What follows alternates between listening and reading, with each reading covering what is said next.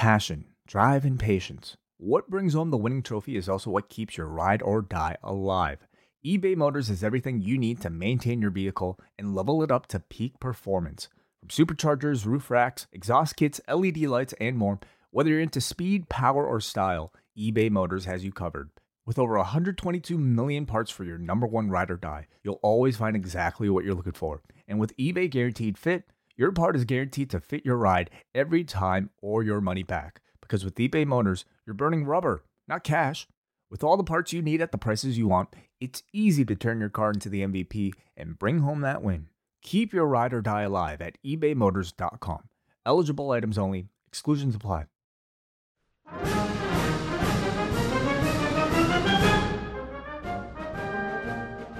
Hello, everyone, and welcome to episode 8 of the long and winding Royal Road. My name is WH Park, and uh, of course, I am the uh, co host of the Post Puroresu uh, podcast over at postwrestling.com.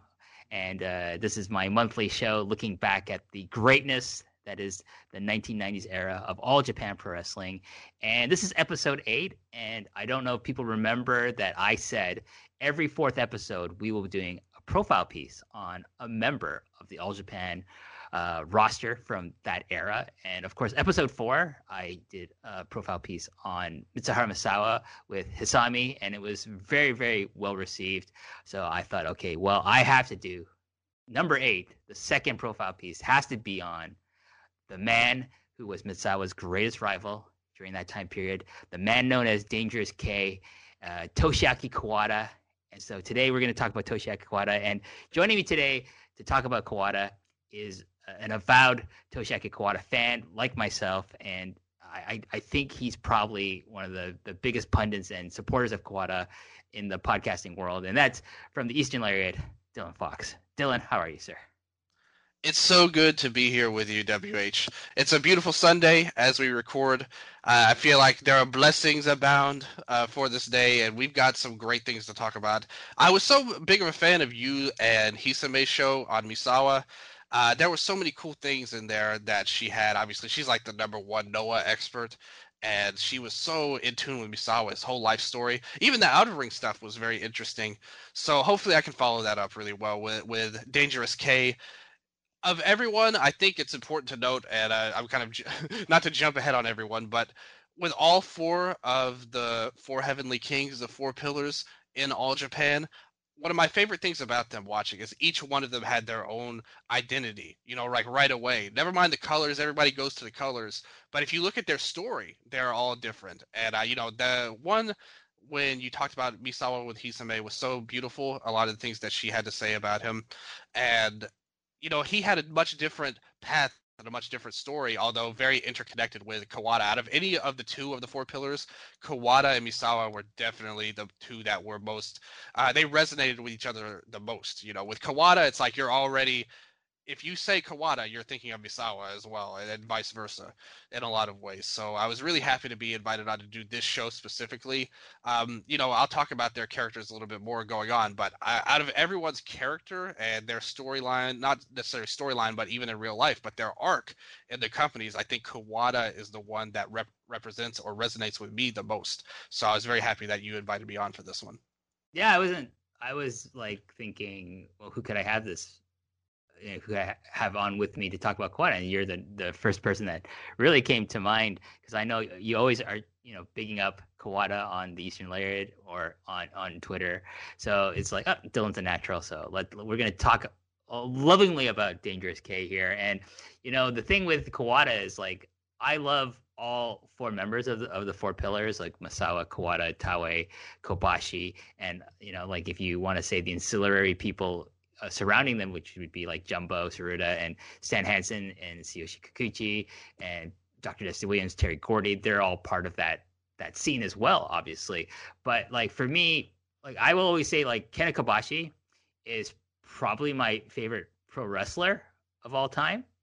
Um, but Toshiaki Kawada is my favorite four pillar, and I say that because like I think he's the one of those four that stands out the most to me in terms of like um, his stories, because it, especially in relation to Misawa because you, like you're saying, Dylan, like you talk about Misawa, you you have you think about Kawada. Like there's no Misawa without Kawada, right? Like you can say there's no Misawa if it wasn't for the the groundwork, the foundation laid by Jumbo Tsuruta.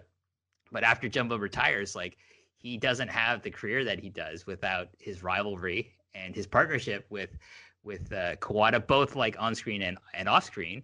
And like, yeah, of course, he would still have the great matches he had with like Kobashi and Stan Hansen and and Dr. Dusty Williams and all those other people. But like, he's not going to reach the same levels as as he does with like Kawada because of that history that they have like professionally and that history that they have um, behind the scenes as well. Like they start off as friends and then you know they become rivals, like legit rivals. You know, vying for the top position in the company, and this bleeds into uh, their matches, as we'll talk about. I don't want to get too uh, far ahead of myself here, but uh, we're gonna. There, there's a lot of things to unpack with Kawada, and a lot of it has to do with you know with Mitsuharu Misawa. So it's it's gonna you're gonna hear his name a lot in in uh in this show.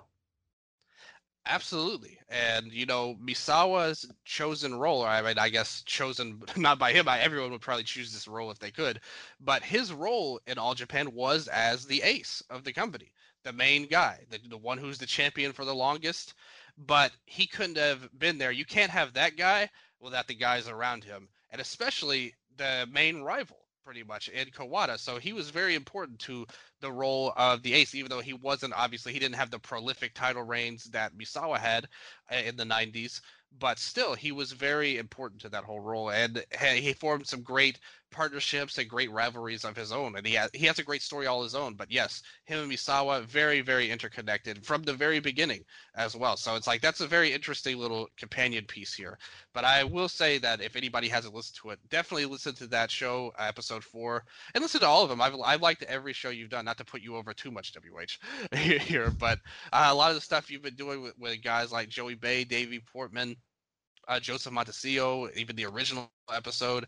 It's like you've got guys on here that had a lot of fun doing the show with you and had some very informative pieces on matches themselves. And this is a, a much grander scale than just a single match, obviously, which is why I compare it to the Misawa episode more. But all of your episodes have been very good, and I'm really, really looking forward to this one and getting into his entire career. Well, well, let's get into Toshiaki Kawada's life first. He he was born December eighth, nineteen fifty three, in Tochigi, um, as a child, he did. Uh, uh, he, not as a child, but, but more like a teenager, he did amateur wrestling when he was in high school, and he actually became a national champion, Dylan. And in his senior year, he defeated one Keiichi Yamada in the finals to get this national championship. Keiichi Yamada, for those of you who might not know, later became a pro wrestler himself. I you might have heard of him. His name is Jushin Thunder Liger. How crazy is that? That two guys who were national championship level amateur wrestlers ended up becoming legends in the pro style. Uh, he had a little bit of other sports background, playing some baseball. Uh, he was in sumo club in middle school as well. Um, the funny, a funny tidbit I saw about him said about him is that he was actually the same height as he was in high school as he was in All Japan. Like he had a very early growth spurt, so he had a great size advantage, and obviously used that to great to great skill, being the champion, beating Jushin the future Jushin Thunder Liger in a match there. And it was just so crazy that you have all of these. You had other guys around that time too. Uh, obviously, the aforementioned Misawa, that's very well known. Uh, there's this guy, a super rider, that was also in his team. Uh, he was at Social Progressive Wrestling Federation. Uh, I know you remember that WH back from the Super J Cup '95, that le- legendary company. Oh, I, I, if I was starting a wrestling company, then I would definitely call my wrestling company, you know, uh, super progressive. yeah, yes, but see, all of those influences all together at one, like the two of the four pillars, Jushin Liger and a Kamen Rider cosplayer gimmick from Social Progressive Wrestling Federation, all in the same atmosphere it, there's something in the water. Obviously, there, there's something happening in, in, the water in Japan at that time to produce all this greatness. Um, so one thing we have to mention with Kawada in his high school days is he attended a place called Ashikaga University High School, and it's important because this is where he meets Mitsuharu Misawa, because Mitsuharu Misawa also went to this high school, and and Misawa was a year ahead of Kawada, uh, so he was a senpai as they say in, Jap- in Japanese, uh, which I, I, feel, you know, Dylan, like Misawa being a year ahead of Kawada in high school is kind of a perfect metaphor for like their professional relationship years down the line. It really is, isn't it? You know, it's because it's kind of like, especially in Japan, the senpai relationship is so stringent. Uh, it's so strongly ingrained with people. So it's always kind of like, even just that one year difference, right from the beginning, it felt like Kawada was kind of secondary to Misawa, even then. But still, if you look at you know their career, they obviously rose up uh, later on to be more similar. But it, even at Kawada's peak, even at like really at his entire peak of his career, it always felt like he was kind of in that shadow of Misawa.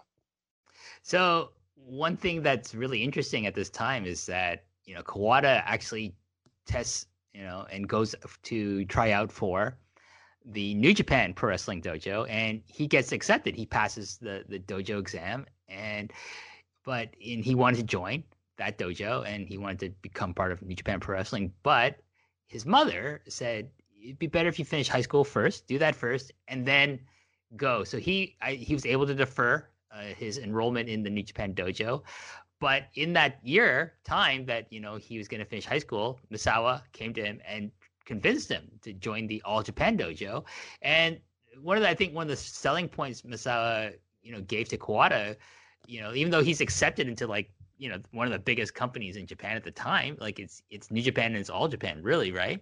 is that Misawa was really selling the idea like, like listen, this this All Japan dojo, it's like a family.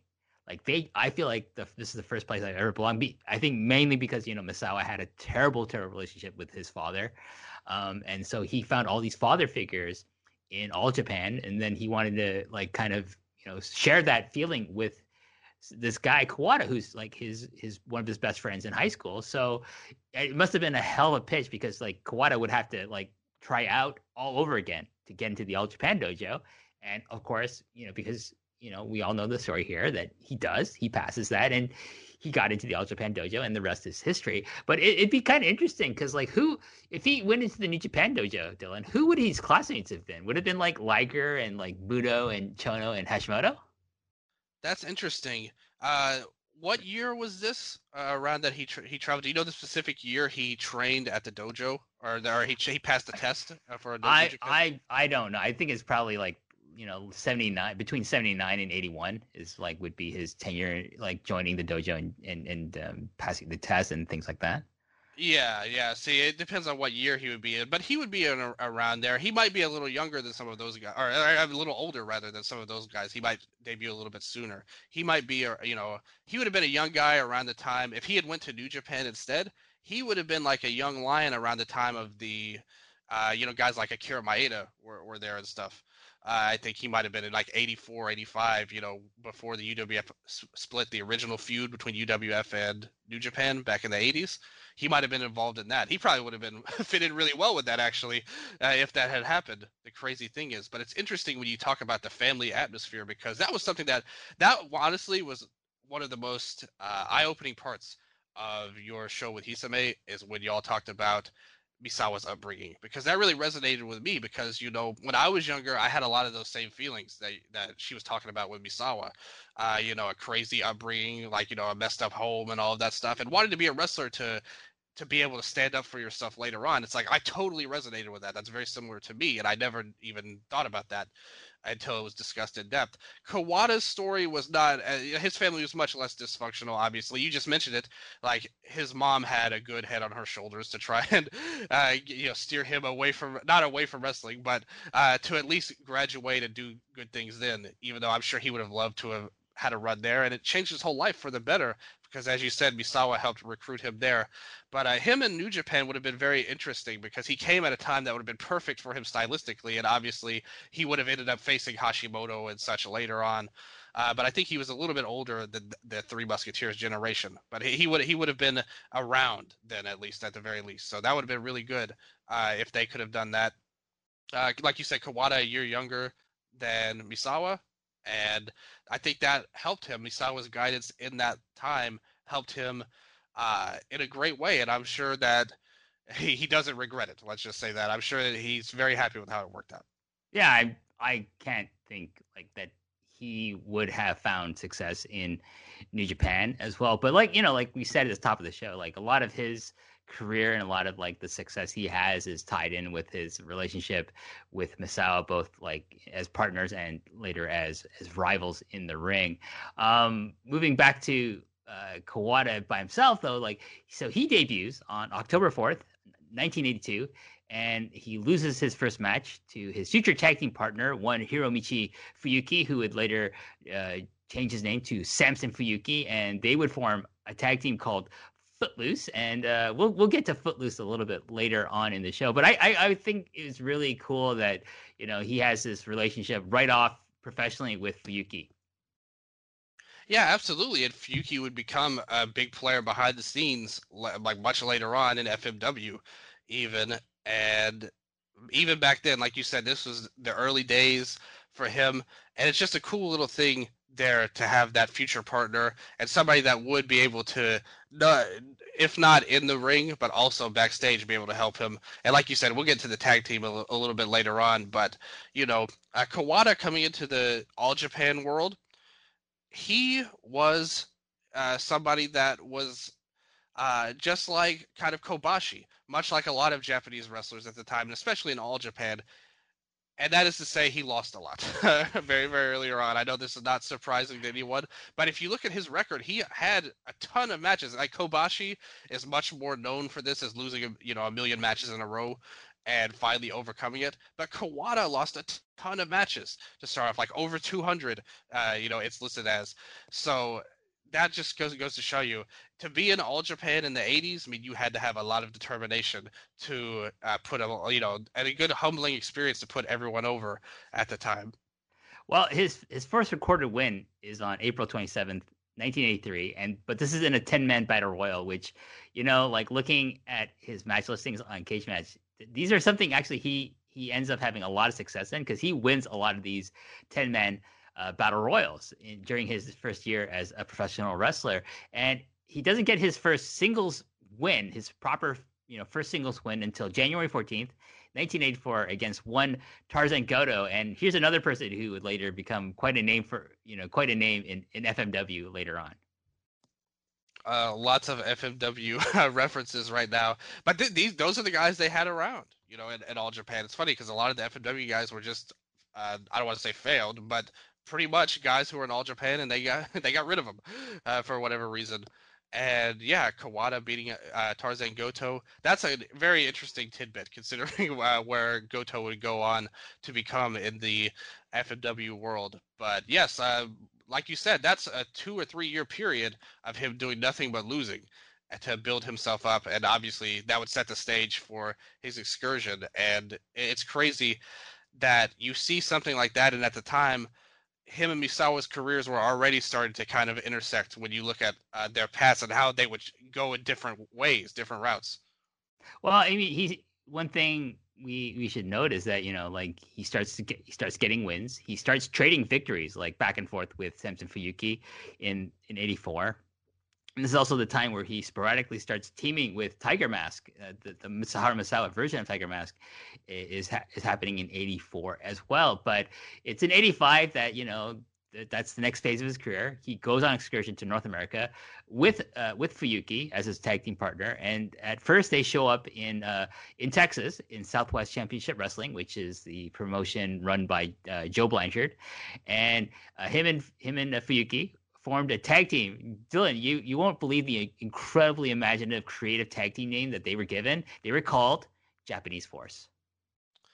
Amazing. Right, what a, what a great inventive team name, and even better is the team that they were feuding with at the time as well. And I mean, what this was a historical rivalry at the time. I think we could agree. I mean, who better to face the Japanese force than the American force? Yes, the American force of Paul Diamond and Shawn Michaels. What what what a combo that is. I mean, and think about this. This is something that Kawada can always say he had over Misawa. That he has a pinfall victory over Shawn Michaels in, a tag match, and Misawa never did that. So with that uh, in his arsenal, that could have been the one that that made him a legend like you know forget forget you know the midnight rockers versus uh doug summers and uh, buddy rose this this i got I, you know this was probably the, the, the the series of matches that made shawn michaels a great wrestler right feeding with Sam Fuyuki and then Toshiaki Kawada, Japanese Force.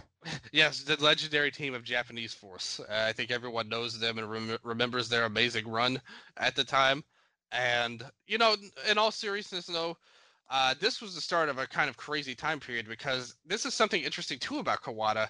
That if you notice, it's like okay, Misawa did have his little excursion to Mexico, but remember that he got called back to be Tiger Mask, so his excursion wasn't as traditional as some of the other ones.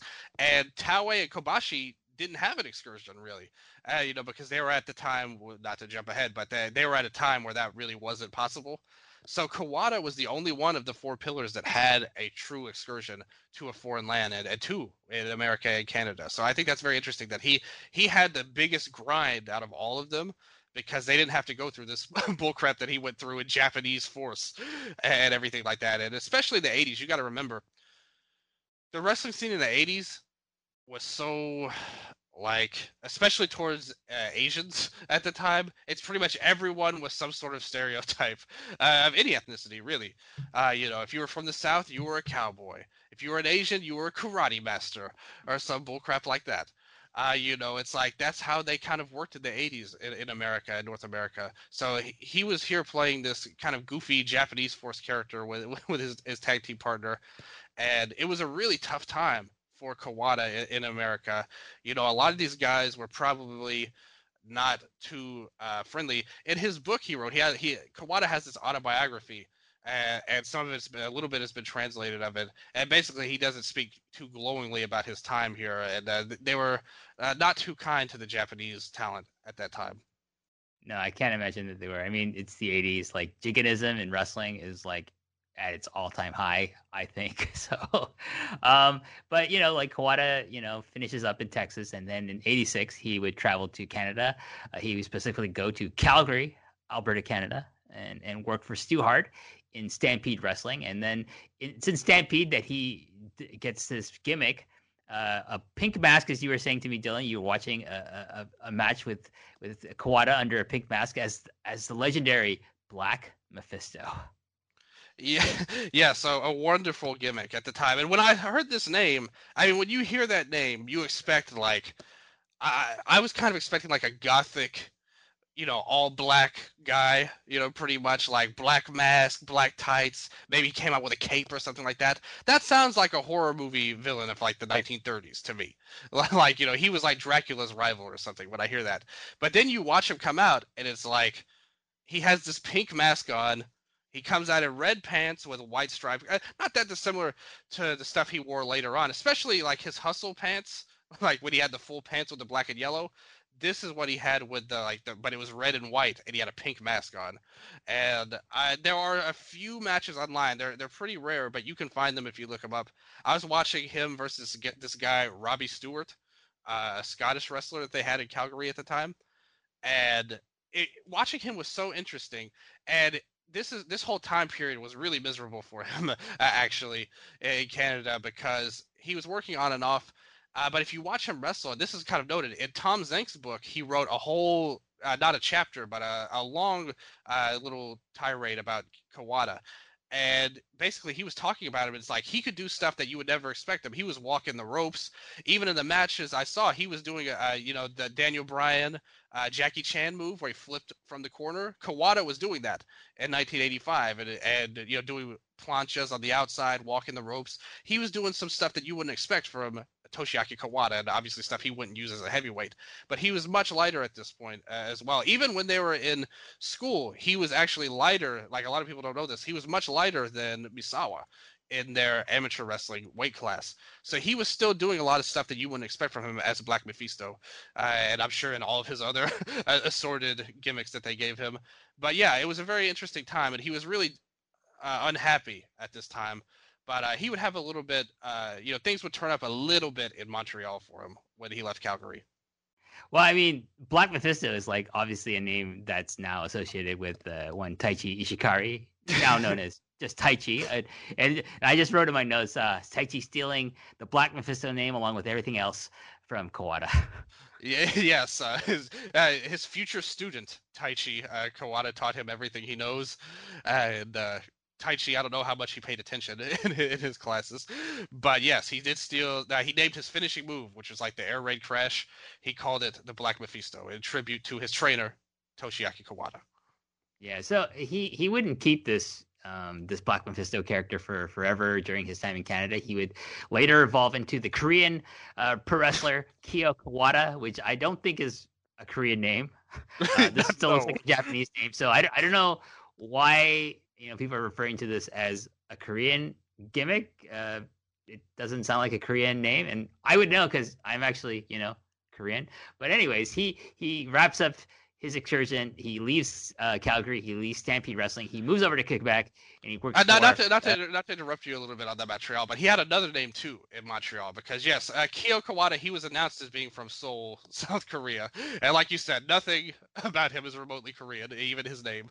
Uh, but he also had another name. He was called Mister Toshiaki in Montreal as well. That was another of his uh, gimmicks that they had, and uh, at this time he actually got to, uh, you know, he hung out, uh, as Zenk mentioned in his book, with him and also Rick Martel as well. And Kawada was actually quite friendly and hung out with Rick and his wife uh, in Montreal. Obviously, you know, Martel like ran Montreal pretty much at, at the time. He was like the star guy from there. And Kawada was uh, friendly with them. But other than that, he was a guy that was struggling hard, uh, you know, in Montreal because he, you know, I mean, let's just be honest. Kyo Kawada and Mr. Toshiaki are not main event gimmicks, you know, to say the least. So he wasn't really being able to even be booked that much. So this guy was stuck in Canada. And it wasn't like Misawa where he got, and I'm sure this is where a lot of his resentment came from later on. Like the, you could really take, you could probably trace it back to this excursion because remember Misawa got called back early to be Tiger Mask.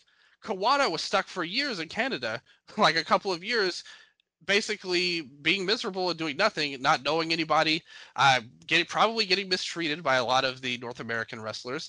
Uh, although he, like you said, like I said, he had a little, uh, a few allies with Zenk and, and Martel, and even in Zenk's book, he kind of he talks about him a lot. Zenk's a really interesting character if, if you know anything about him, but he's like he's putting him over, but then even he admits like basically he ditched him in, in Canada.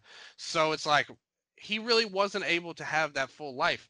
You know, and at that point, this is where a lot of his resentment went to Misawa as well, because this is something that was mentioned that Kawada, and I think a lot of wrestlers at this time in the 80s as well, but he is a very noted example of it. He was really into the body, you know, like that was a huge thing for him at the time. And his body was not a bodybuilder level, you know. So you go to America and Canada, especially, and you're seeing a bunch of these jacked up guys uh, with super muscular bodies, and that was where Kawada actually tried steroids for the first time. Uh, you know, but uh, I Zenk, according to him, he basically says that he. Uh, it was very brief. It was only a few weeks that he tried it. And a very funny story. Kawada, the reason why he was uh, very skeptical and not wanting to try them was because of the side effects on his nether regions, pretty much. Which again, I can relate to as well because I, I had a very similar situation. That was my main question as well uh, when I was younger, and Kawada had those same thoughts as well. So that's what that's what got him off of it because he was worried about the side effects of steroids. Uh, you know, but he really wanted that body. That's a lot of where his resentment came, where he was like, "Oh, you know, you look at Misawa. Oh, you're so lucky. Why do you have this great body and these great looks, and I don't have that?" You know so that that was something that really burned in his mind was just the look of things never mind wrestling skill or anything like that. Uh, just the look of things and you see all these jacked up guys and then you go back home and misawa was like the super popular handsome guy you know obviously was going to be the ace. And it was i think it was really disheartening for him that he felt he was not as handsome as misawa and not as good of a body. And that's why maybe he thought that baba liked him better but even then, it's like they put him under a mask, so it didn't even matter that it was handsome. So that kind of made him even more frustrated at the time. Like, so that, there were lots of things around this t- era for Kawada that were so interesting uh, and really shaped his whole outlook on a lot of things going forward. Yeah, so before before you know 1986 ends, like thankfully for for Kawada, he he is able to get called back to Japan. He doesn't have to work in Canada anymore. Doesn't have to work for you know the the the Rougeaus in, in Montreal or for the Hearts in, in Calgary anymore. He can go back to Japan. And one of these things, you know, one thing we have to mention um, that's really important, like about you know, we talking about the resentment that Kawada feels towards uh, Misawa and like kind of the roots of their their rivalry. It's it's also rooted in like who their mentors were in in in all Japan. So like at some point in in Kawada's early career, um, he is placed under the tutelage of one Genichiro Tenryu, and and Misawa uh, subsequently is placed under the tutelage of one Jumbo Tsuruta. And for those of you who don't know, Jumbo Tsuruta and Genichiro Tenryu were rivals in, in All Japan Pro Wrestling. They were basically Misawa and Kawada of the 80s. And so like for these guys who were friends to be placed in under the, you know, under different mentors was really significant, I feel. And I think it, it kind of plays into their their on-screen personas and it plays into like maybe the fans' minds of how they perceive Misawa and Kawada because like they're d- the direct like you know descendants of the the wrestling lineage of both Jumbo Tsuruta and Genichiro Tenryu. Absolutely, I like that's a great little part to their story as well. Um, that's not really as as recognized as much of, by a lot of the fans. I think it's because a lot of the fans, especially the Western fans of All Japan at that time, they jumped in with the four pillars. So they might have been just missed that Tenryu and Jumbo feud, a lot of guys. But I really, really have to push everybody listening to this. If you've never seen the Jumbo and Tenryu feud, that is so good. like it's so it was vital to making the four pillars what they were because the style of of all Japan before then, you had a lot of DQ finishes, a lot of cheesy stuff, you know, and like great wrestling. Don't get me wrong, but a lot of stuff was um, you know, slower paced, more realistic and methodical. And with Jumbo and Tenryu, they were like their and their rivalry specifically, their matches were like the they bridged the gap between the old way and the four pillars way that was to come afterwards. And they they both deserve a lot of credit.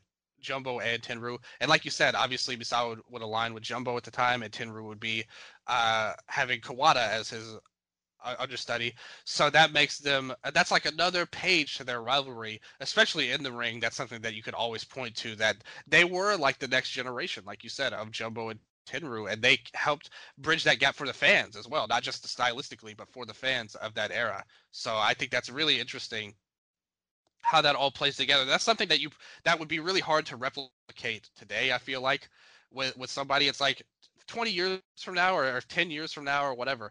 You know, it's going to be really hard for Kento Miyahara or somebody in All Japan. Obviously, times have changed and the company's changed so so drastically in these last 30 years. But that's something that you wouldn't really be able to see today. Kento Miyahara and somebody would be his rival, and they would have underlings that would follow in their footsteps. Uh, like to have it to this level would be so difficult because it was so meaningful to the fans, especially. Well, I mean, like the thing with with Tenryu and Kawada is that like Tenryu would form a group called the Revolution in All Japan Pro Wrestling, and and Kawada would be a part of this. He would be kind of like kind of you know the, the one of the young boys because like Samson Fuyuki would later on around in late '87 he changes his name from Hiromichi to Samson and he joins uh, Revolution as well. And they become like the, the junior heavyweight tag team champions or tag team of the group. Like, so its main, main members are like, are Tenryu and his partner Ashura Hara. They're like the, the big heavyweight members of the group, and and Hara is is Tenryu's tag team partner. But uh, Fuyuki and Kawada, you know, they reformed Japanese Force, but under a much better name this time. You know, Dylan, they're called Footloose, and they're kind of like like I think Baba's kind of like vision of like the kind of like high flying tag teams that he would see come from America, like the Rock and Roll Express and the Fantastics. He wanted something like that, so he put Kawada and Fuyuki together as Footloose. And if you if you're only familiar with like you know Fuyuki, like in his FMW days, you'd be like Fuyuki was a high flyer. Uh, yes, he was. He is much smaller in his early All Japan days, actually. So, but the thing is, is like you know he Tenryu is such an important influence on both like Kawada and and Fuyuki, like to the point where like Fuyuki at some point he leaves All Japan to join uh Tenryu when when Tenryu forms his own promotion.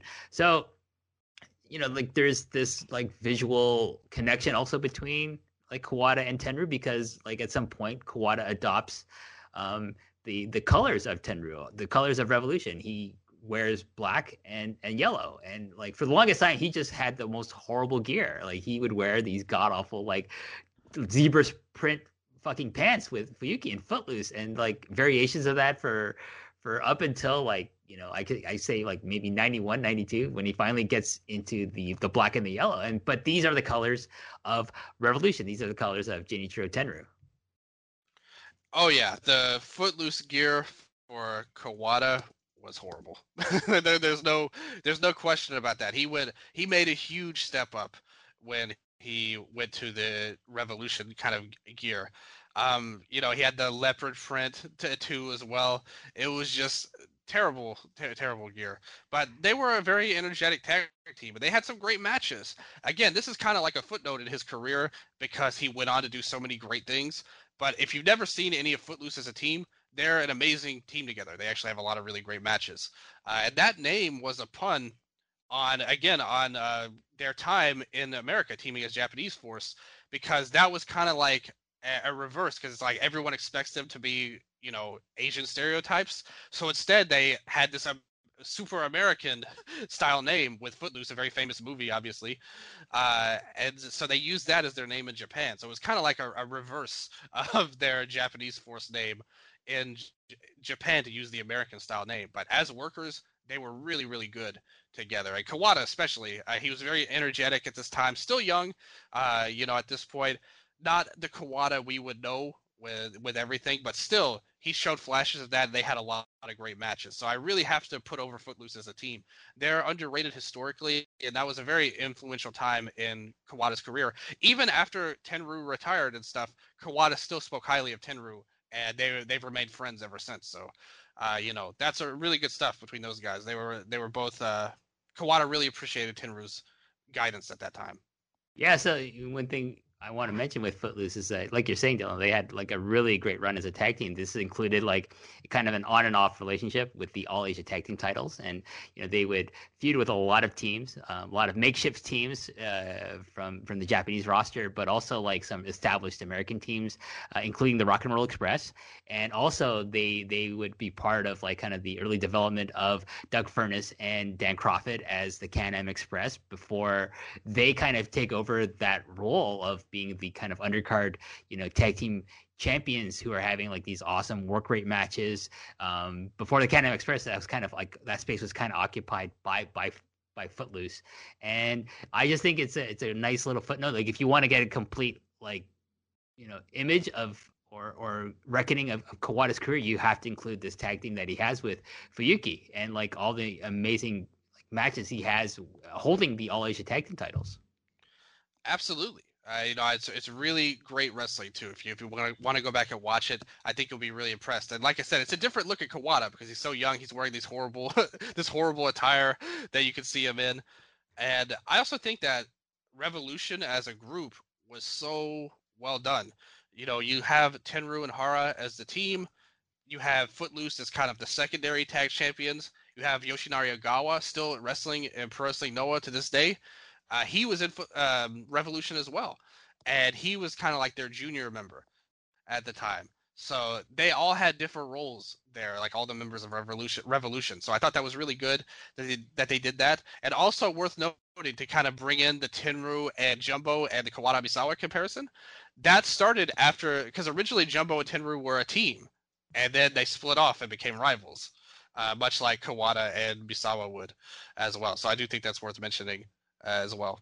Definitely, definitely. Uh, in 1988, a significant uh, occurrence happens. Like Tenryu's regular partner that we talked about, Ashura Hara, he is fired from All Japan Pro Wrestling because of his his, his uh, I suppose, uh, out of control gambling habits. And so, you know, he's out of the Real World Tag League as Tenryu's partner, and so they need a replacement. So they put Kawada as Tenryu's tag team partner in that year's Real World Tag League, and they make it to the finals, and they have an awesome finals uh, match against the team of Stan Hansen and Terry Gordy. And if you want to see kind of a master class on how to get sympathy, a master class of selling, you have to watch this match. Like Hansen and Gordy basically decimate Kawada in this match to the point where like he him just like you know getting back onto the apron like pops the crowd like Kawada selling in this match is just on another level. Like the the way you as a viewer, as a fan, get sucked into his story, like of him his struggle to like just you know help his his mentor and his partner against these two big bruising like American wrestlers in, in Japan is is is it's it's it's just astounding. Definitely one of those one of those matches that I'm gonna say go watch if you want to get like something. How, what's the what, what is so great about Kawada? This is one of those matches that's going to show you how, what's so great about Toshiaki Kawada. And that's a really, really important part of his entire career. Like that would be a recurring theme for Kawada as a pro wrestler. Because everybody knows him as Dangerous K, the guy who kicks ass, he kicks people to hell, he power bombs people, drops them on their head. Everybody knows that guy, but what really made Kawada an all-time great worker was his ability to work from under and sell. And that's something like Stan Hansen, I think this applies to as well. That that they're both very underrated as working from under, just because their offensive game was so awesome. But if you watch Kawada in these matches, a big theme of nearly all of his greatest matches are him working from under and selling and being able to get the crowd so into it. And, like you said, uh, he was, uh, you know, just firing off. And the spots in that match too, uh, when he was teaming with Tenryu versus Hansen and Gordy. The spots where he would fire up and throw his spin kicks, like one of his most traditional moves, that was so well timed, so awesome that I I just I love that match. It was so good, and Kawada was so great in it as well. Even as the young guy, I thought it was great. Uh, and Hansen in that match, just a, a great rivalry for Kawada already. Like the first part of it, and Kawada's role as kind of like a, a fearless rookie but also a guy with a lot of heart. He sold that so well, and I just like you said, that was a great, great match. Yeah, and, one thing I want to mention, you know, in in relation to Kawada's selling, is that I think there's two people in in '90s Japanese wrestling that I think are on just a completely different level with their selling, and that's mainly because of their their facial expressions. Like they have the best most compelling facial expressions in in wrestling, and that's you know Toshiaki Kawada is one of them. The other person is Shinjiro Otani, and I I would challenge anyone who follows wrestling really closely to tell me who's better at than either of these two at selling with their faces because it, it's unbelievable like how much uh, how much story is being told, how much emotion is being sold to you um, by these guys just from the the the, the expression on their faces, whether it's pain, frustration, like anger, or like you know just utter despair at not being able to to win their match is is just on a different level. Like Kenta Kobashi is an amazing seller. I, I think you know Misawa has his legendary stoicism, which kind of you know I, I I don't rate his selling as high as like Kobashi. Certainly not the same level as Kawada. And you know Taue's a good seller. If he's not on that level either. Like there's very very few people within all Japan or even in New Japan at the time that that are on the same level as as Toshiaki Kawada. Yeah, absolutely. I, I think Kobashi was more expressive, more outwardly physically charismatic, but Kawada had a, a grasp of the little things, uh, you I, know, in a way. So I think it was timing too. Like he, yeah. he, he like was very economical with when he was going to use these facial expressions as well. Yeah, yeah, exactly. Like I said, he had a, a lot of stuff that uh, the nuts and bolts of it. Kawada, I think, was the best uh, of the four. At but like that's a, a, grand scheme of thing, uh, grand scheme of things sort of point, and I loved uh, everything about that. I do think too, it's worth noting at this time. It's something that we have to say about all of these guys and cannot be overlooked in any of the four pillars. Anybody you have on after me, uh, or Hisame show, Hisame show.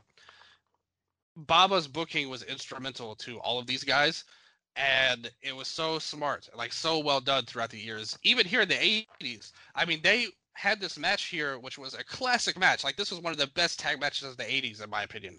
Uh, Tenryu Kawada versus Hansen and Gordy, but that this was set up, especially Kawada himself, like his role was very integral, and it was set up in the match that was prior to this. They had a match with Jumbo Tsuruta and Yoshiaki Yatsu that set up the injury for Kawada that he was selling from that match. And obviously, I'm sure you know the, the heat between Tenryu and Jumbo. It was a very violent match, to say the least. It wasn't as good as this one uh, with Hansen and Gordy, but it set up this match. So it's like from match to match booking, week to week booking, it was so strong. Like everything was so intricately put together by Baba that I think that that played a huge role in everybody's success. But uh, even back in 1988, before we, he was the Kawada we would know, he's he still had all of that going for him. Yeah, so from from here we go into 1989, and Kawada basically spends 89 as you know the regular partner of either Tenryu or or Fuyuki, and like I said, you know Footloose, you know they they have a nice relationship with the All Asia Tag Team titles. They they would win those titles three times, you know, while, you know having feuds with a bunch of people, including like I said, Doug Furnas and Dan Kroffat, the Can-Am Express. Um, but it's in 1990 that something seismic happens. Shinichiro Tenryu he leaves All Japan Pro Wrestling, and you know, and later on in around around July of that year, you know, Fuyuki would also leave All Japan to go join Tenryu in his new Super World Sports promotion. So that that the question is, Dylan, what what happens with Toshiaki Kawada? Where does Kawada go? Like, there's no members of Revolution left. Footloose is done. So what happens with Kawada? So the, the answer is is that you know Baba puts him with his his his like you know his rival kind of at that time is Tiger Mask. You know, Mr. Hamasawa's Tiger Mask, and so he says, okay, you know what, we got to give Kawada something to do. We're gonna make him Misawa's tag team partner, and in in, this in, in this role that you know like Kawada is actually a big part of Misawa's story because uh, on May 14th in a tag match, Kawada and Tiger Mask have against uh, Fuyuki and uh, who was the other person in that match? Um, I can't remember, but anyways, you'll, you'll you're gonna remember Dylan. May 14th, at some point, Tiger Mask beckons to Kawada, "Hey, untie this thing off my on my head." So Kawada goes over, and in a very very legendary scene, he helps untie the mask of uh, of Tiger Mask of Mitsuharu Misawa, and then Misawa rips it off, throws it into the crowd, and the chair and the and the crowd starts chanting Misawa, Misawa, Misawa, and and it's the start of the, the rise of Mitsuharu Misawa in All Japan Pro Wrestling, and, and Kawada is a symbolic part of that as well. Yeah, uh, you know, and it's just it's crazy how, how, that would happen. Also, at this point, Kawada was in the blue and white version of, of his attire. Uh, so yeah, they, they were they had a match with Fuyuki and Yatsu, uh, and at the end of it, he threw the the mask away, like you said. And Kawada was actually the one that helped take it off of him, which is a great, like again, a little a little point of their career, but so emblematic of their entire story together. It's like Misawa got this huge reaction from the crowd, and Kawada was right there helping take the mask off of him. you, you know, uh, so it's a, a nice little thing that you could look at, and you could see that that was a big part of their story. And obviously, that that moment changed wrestling history for all Japan specifically, but really all of Japanese wrestling. Baba taking the mask off, off of Misawa changed everything and really elevated everybody. And, and, by the end of it, obviously, the main thing was Misawa at the time, but that set up what was to come. Well, it's it's this is really you know th- that match is really you know the seeds of what we would you know like later you know get to know as the the Super Generation Army. So the Super Generation army is is a unit for, you know based around Misawa and Kawada as the main guys, and uh, joining them are Kenta Kobashi, uh, Tsuyoshi Kikuchi, and uh, a young Akira Taue as well. This is before you know I think Yoshi Yoshiaki Yatsu is still in All Japan, so he's still the regular tag partner of Jumbo Tsuruta. So, but at some point Yatsu leaves as well. He leaves All Japan to go join Tenryu. and so you know Jumbo needs a tag team partner. So you know Baba decides it's going to be Taue, and another great decision because as much as I love the Olympics, the team of Jumbo Tsuruta and and Yoshiaki Yatsu, uh, I I think an equally great team is a team of Jumbo Tsuruta and Akira Taue, and this is just brilliant booking in my part because now Taue is on the other side. He's in Tsuruta Gun, and we have the Super Generation Army. It's four guys, and you have you have Misawa, Kawada, Kobashi, and Kikuchi uh, in Super Generation Army, and then inserted again is Jumbo Taue. Um, it's uh, sorry Masanobu Fuchi and and, and Yoshinari Ogawa. Yoshinari Ogawa would like move from Revolution and, and join Tsuruta Gun as well later on as one of their junior guys. Um, and he would like be kind of placed in there with Kikuchi in the junior heavyweight title scene. Uh, but it's it's this this this feud. Like everyone talks about Misawa and Jumbo. Like and yes, of course that is so important to, to the success of All Japan Pro Wrestling. But I think even more important is the overall feud of the units of Super Generation Army versus um, you know Suruga, Dylan.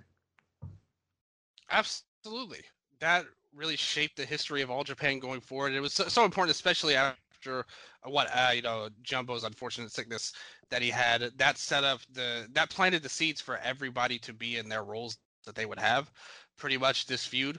And it was great to put Taue away, uh, move Taue away from the Super Generation Army to be under Jumbo and give them that guy. The dynamics were a lot different uh, with Jumbo and Yatsu, with Jumbo and Taue, because Taue was obviously the junior member and that gave him a lot of great heat too because it was kind of like to the fans he was the one that turned on the, young guys the other super generation army guys. So that kind of made him seem like a traitor pretty much at the time. Uh, and it was crazy how that happened because you know in theory you could have seen when Tenryu left who knows what could have happened if kawada had left with him with uh, sws which was ill-fated to say to say the least. But uh, you know that that obviously didn't happen for for whatever reason. I'm sure Kawada would have stayed anyway. I think he had an interview one time where they asked him about that, and he was like, "I never knew about it because uh, for a long time. A lot of people had thought that Tenryu had asked him to come too, but he was like, "I never knew anything about that, but I, I would have stayed anyway." Was basically his reaction, and I, I think that's pretty much true. When and to bring in bring him into the Super Generation Army added so many so many great multi-man tag matches um, with not just Misawa and Jumbo, but like you said, all of the side characters.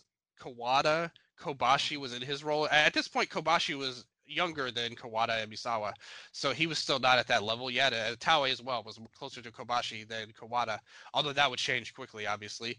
Kikuchi was a huge part of those matches. Fuchi as well. The junior members played a great role in, in those matches too. I thought Jumbo was an expert at making everybody uh, rise above where they were and get the absolute best out of them, whether it was Misawa or Kawada. Like everybody talks about Misawa, but Jumbo versus Kawada had multiple great matches uh, and standoffs in multi-man matches, but also in singles matches as well. So you have to really you can't underrate the feud between Kawada and Jumbo as well at the same time. I, I I mean, if you look at Jumbo's relationship with each of the four pillars, right? Um, or uh, with each of the members of the Super Generation Army. Sorry, is what, more accurately what I'm trying to say.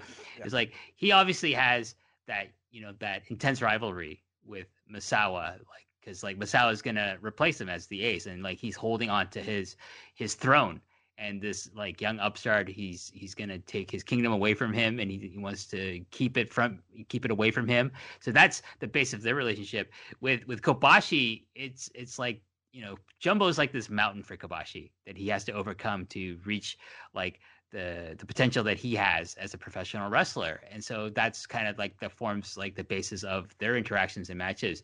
To me though, like the most interesting and with Kikuchi, I just should I should I shouldn't overlook Kikuchi. Jumbo just like beat the fucking shit out of Kikuchi. That's really the basis of of their their their interactions in, in matches. Um, but with Kawada, I feel like Kawada and Jumbo had just this really unique chemistry as well, unique dynamic in that, you know, I always this is where I think like the the relationship that you know Kawada had with Tenryu plays an important part is that you know like you know Jumbo basically transfers like his his his feelings towards Tenryu, whether they're kayfabe or, or or shoot feelings, I'm not exactly sure, but he transfers them to Kawada because he sees Kawada wearing the colors of Tenryu and he thinks, I hate you and I'm gonna beat the fucking shit out of you. And you're you're aligned with this guy who's trying to take my spot, and you're helping him. So they have a very different dynamic, like Kawada and Jumbo do in, in their matches than you know than than the Misawa and and Jumbo do.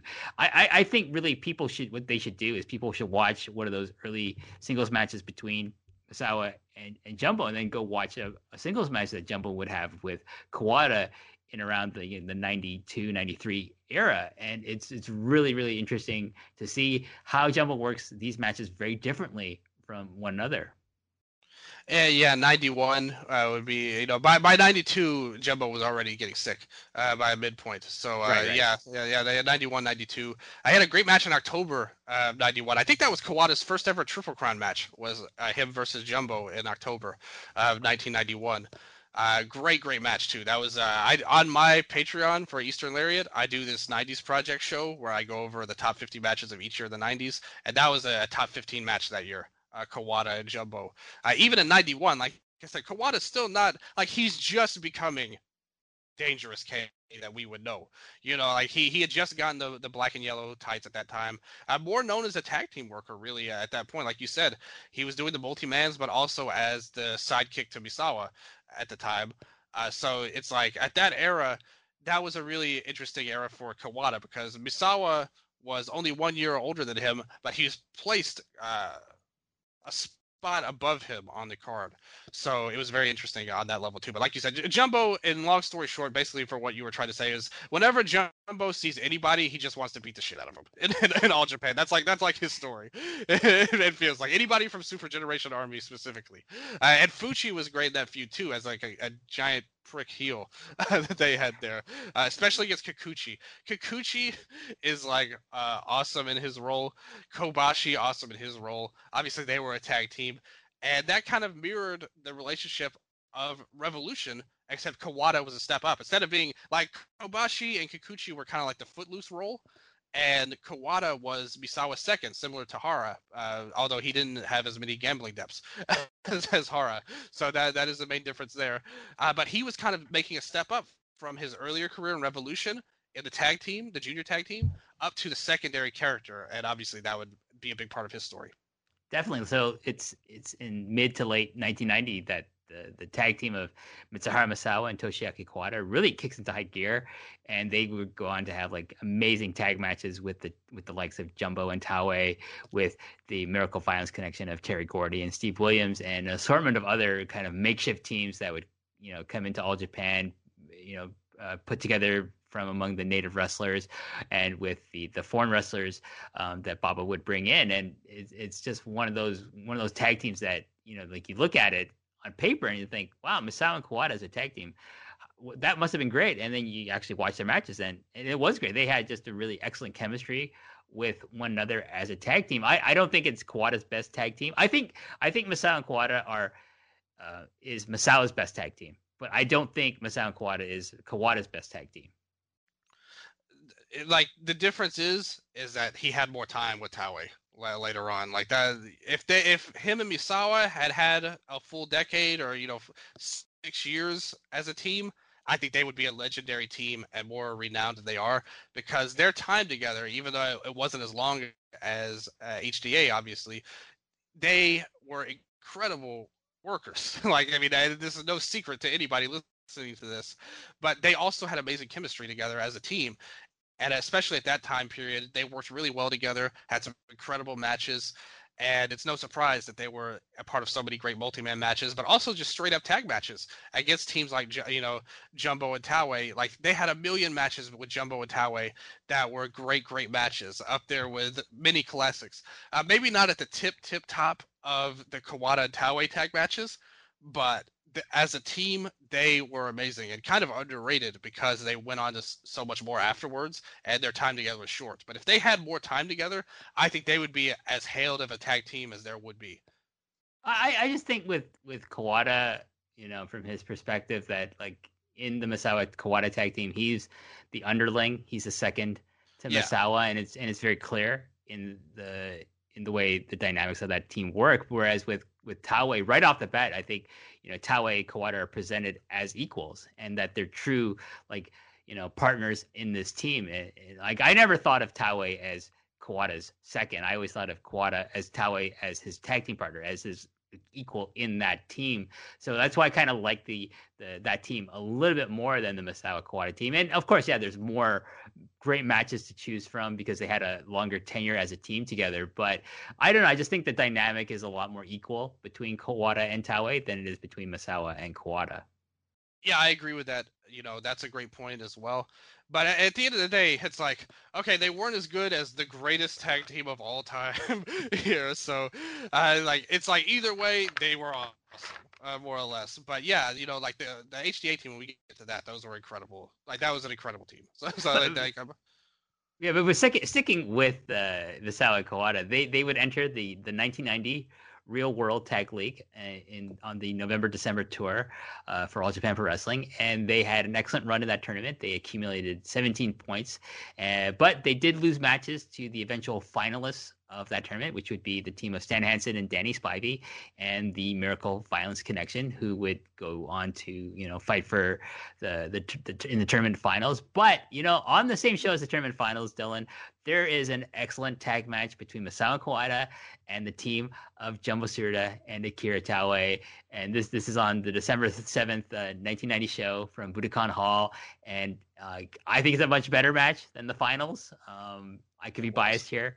I mean, I, I love Stan Hansen and, and I love the Miracle Violence connection. I, and I think the team of Hansen and Spivey is one of Hansen's best teams. I don't think it's his best team, but it's one of them.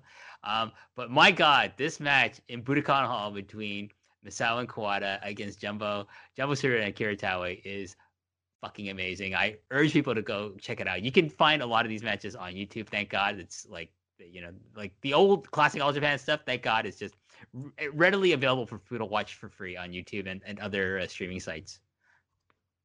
And thank God it is because uh, those matches are so incredible.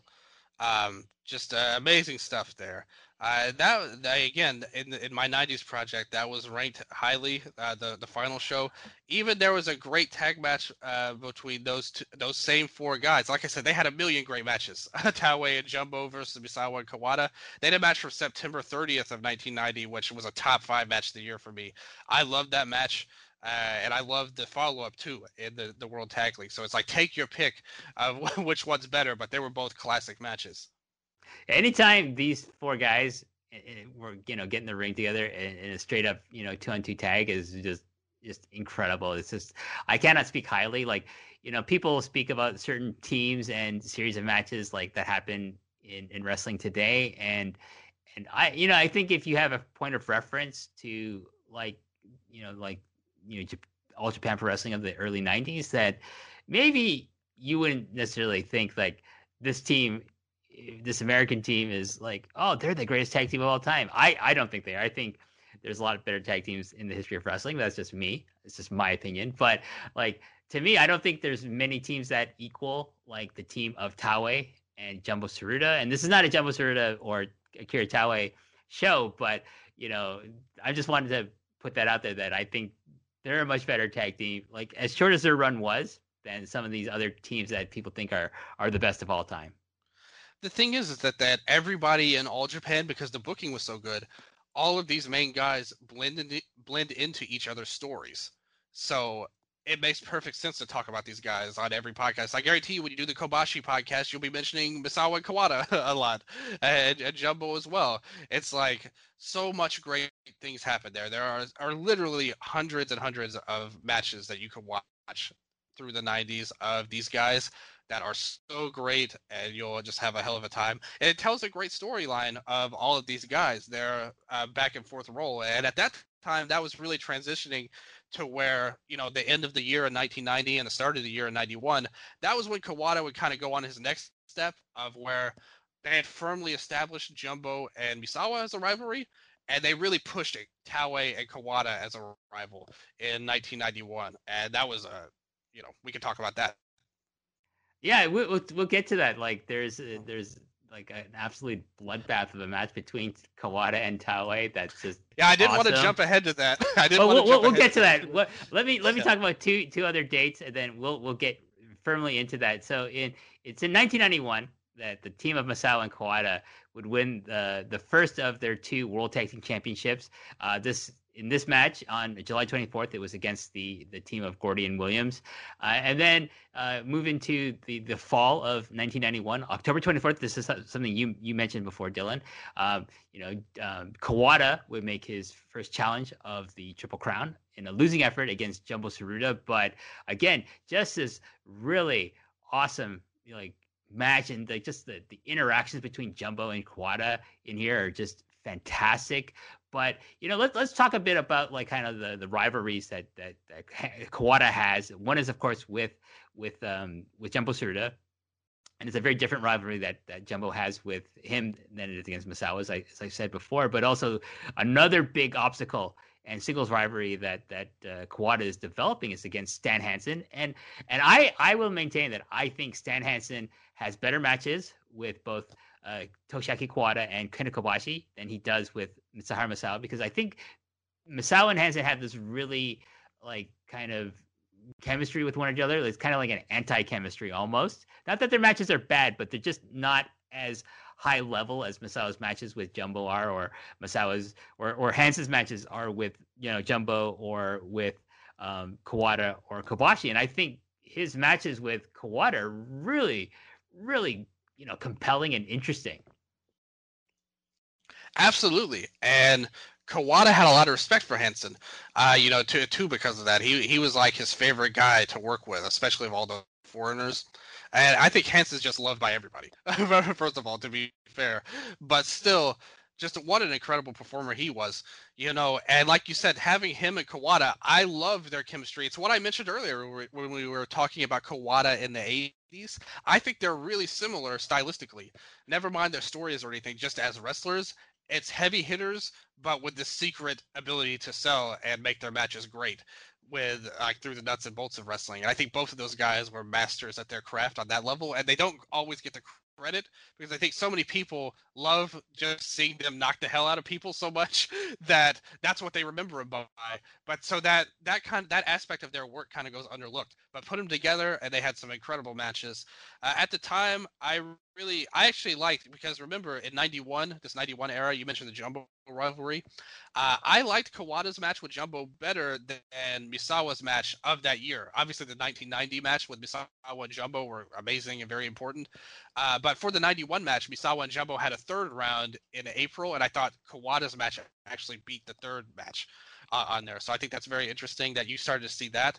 Uh, Hansen and Kobashi, I mean, when you get to Kobashi's podcast, their rivalry was incredible. You know, that was the great stylistic battle, not just stylistic, but because of the roles they played. I think that's what elevated that because Kawada was a step above Kobashi at this time. Uh, Kobashi was still a young guy. Like I said, Kobashi was more like Kawada in Footloose, and Kawada was more like he was becoming the Kawada we would know. So there was a different dynamic between those two, and it, it helped because Kobashi was such an expressive seller that he was able to get the most out of Hansen. Whereas Kawada, he was rising his way up and getting there to be an equal to Stan Hansen. And stylistically, I think they were much more similar than Kobashi and Hansen. So it made the matches different, but equally satisfying, in my opinion, in a lot of ways. So you can kind of take your pick depending on what kind of dynamic you prefer between the two performers. But we also want to get to like this other incredibly important rivalry that Kawada has at this time, and it's against his future tag team partner, and at this time, his one of his blood rivals, literally, and, and that's like Akira Taue, and like Akira Taue just has like this awesome, like you know, I don't know, like uh, kind of aura to him, in my opinion, against people like Misawa and and Kobashi, but like the, the thing with him and Kawada as rivals is this like there's this pure hatred that exists there that obviously doesn't exist in real life, but on in the ring, it's just like palpable like how much they hate each other as being kind of like the seconds in their units and like they have to kind of prove themselves to be on like a sim like be perceived on a similar level to like Misawa and Jumbo respectively. So they go out when they have singles matches against each other, or when they're when they're paired against each other in multi-man tag matches, that they're the you know the intensity just goes to a different level.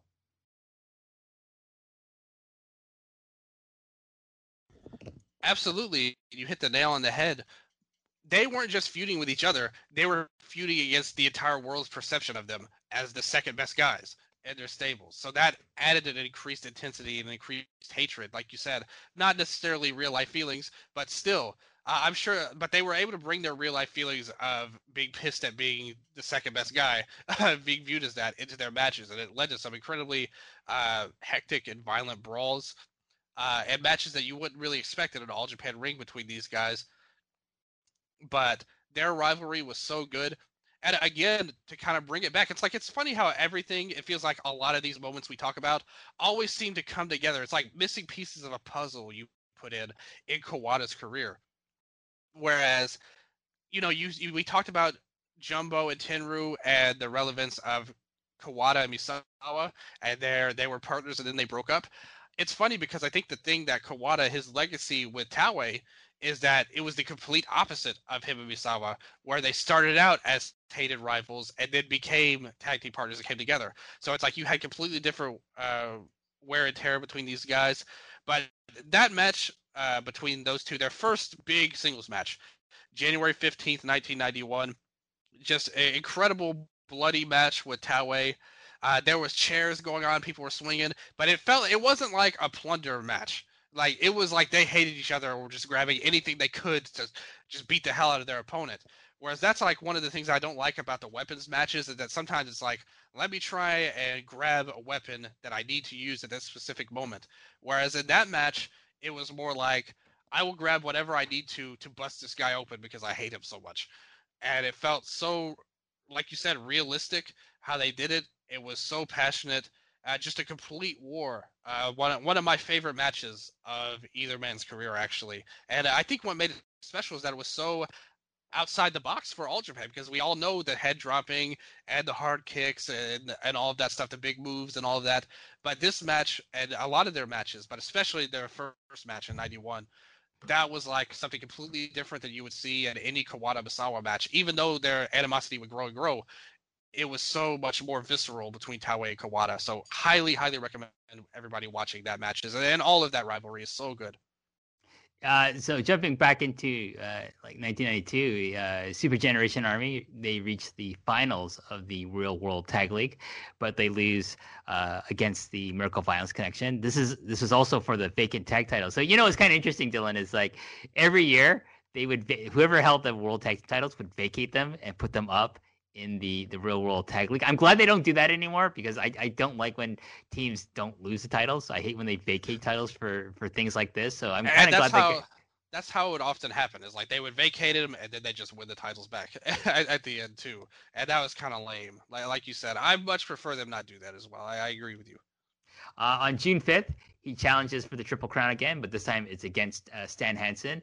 Uh, in September, he defeats uh, to become the number one contender for the Triple Crown. This time it's held by his partner, Mitsuharu Misawa. So October th- 21st is, is the first time we see Toshiaki Kawada and Mitsuharu Misawa compete in a singles match against each other for the Triple Crown Championship.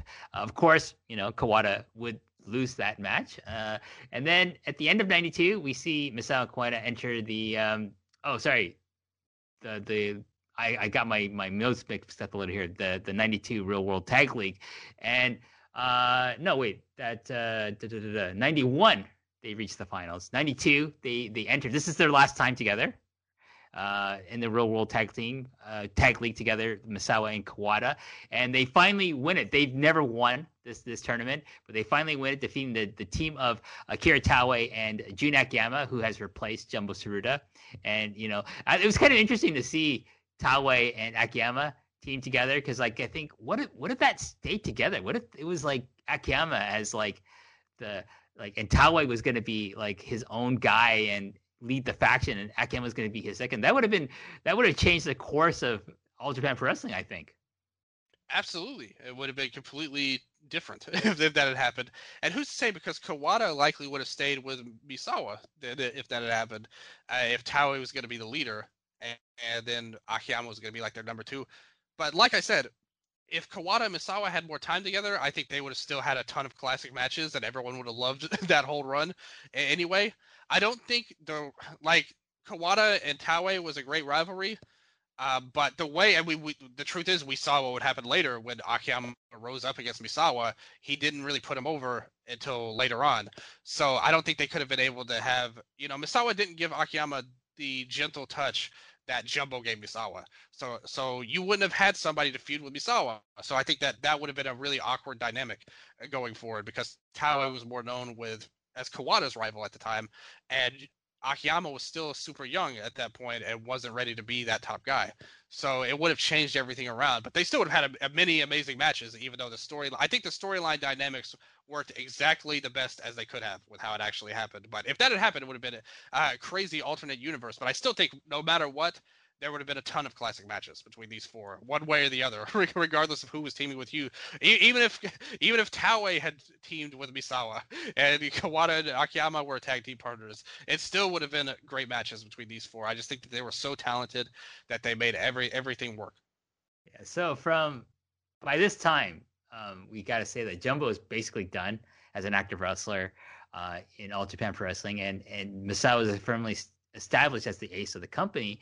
So, you know, that means is that, well, okay, we need a new native rival for Mitsuharu Misawa. We need a new native rival to challenge, uh, be the persistent challenger of our new ace. So, you know, basically Baba says, well, that's going to be Kawada. So in the 1993 Champion Carnival, Baba plants the seeds for Kawada to send to that role with a classic time limit draw that that that happens between Ka- Kawada and Taue on on uh, April 12th, and this is a match um, that I reviewed with Brian Elliott on episode six of the series, and uh, go listen to that, please. And but the thing is, is like with that is like that's where they you know they they showed respect to one another. They buried the hatchet, and they would later, you know, we're gonna get to it, but they're gonna they're gonna form the Holy Demon Army uh, from the the kind of like the the outcome of this particular match, Dylan. Yeah, absolutely. And it was time, you know, at that point, Kawada and Misawa had won the tag titles twice, actually, but neither one of those runs were exactly prolific. And the second one, it's like they won the tag league to win the tag league more so than the titles, and they lost them right away. So it's like at that point, Jumbo was going down uh, with his illness, and the tag team, like you said, the main thing was to find a new rival for Misawa. And who better than Kawada at the end of the day? Of course, their run had been talked about. You know, it, it felt like it was coming. It felt like it was time for Kawada to break out on his own, kind of in his own way, even though, like you said, they were more equals, uh, Kawada and Taue. But still, they were um, it was so necessary to give Kawada away from get Kawada away from Misawa so he could do his own thing and step out of that shadow. So I think that really worked on two dividends because it put him over It also allowed Kobashi to step up as the number two. And much like I much like I said earlier, Kawada went from his kind of footloose role to his number two role, and now he's at that top peak. And it let Kobashi step up from the junior tag team role to the number two role. So it helped everybody come together. That's what really that whole moment when he sided with Taue and they showed respect after these years of bloody rivalries that they had and bloody feuds and bloody bloody bloody brawls that they had. That moment really set the stage for the Four Pillars of Heaven era of All Japan. Yeah, so it's really interesting because in in that match, that Champions Carnival match is, you know, like Kawada's second in that match is is a Tsuyoshi Kikuchi. So after you know Kawada shakes Taue's hand and like you know Masanobu Fuchi is is Taue's second, and you know Kikuchi is just kind of giving Kawada this like, sideways glance. At least in my in my head canon, he is at least like that's what I'm reading into it.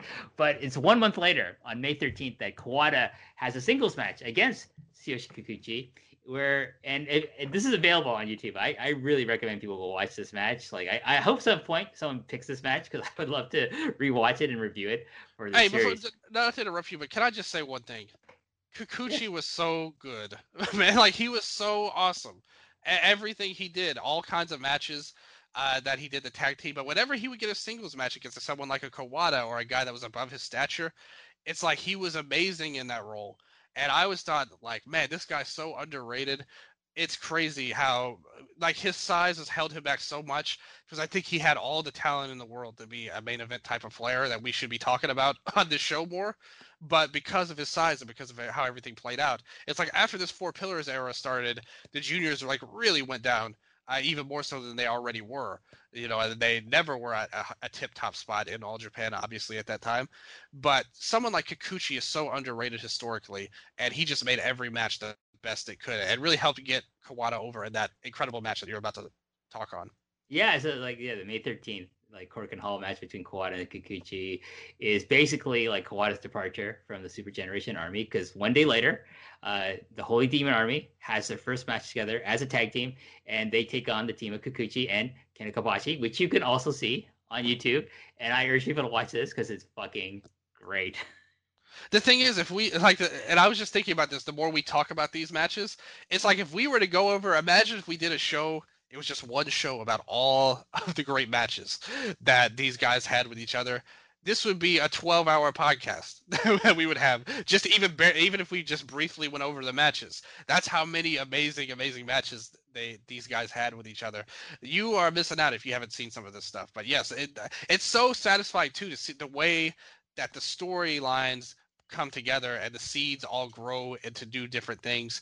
And this was another point where, like you said, whatever match you watch watch from this era where Kawada is about to turn, not necessarily turn necessarily, it's a little dramatic, but he went out on his own all of them are great. You know, I just watch all of them. It tells a great story. It sets up the future. It sets up great matches in the future, great singles matches and tag team matches. Everything about it was so well booked, so well performed. The crowds were super hot. It was just awesome. Like what a, what an incredible period of wrestling this was.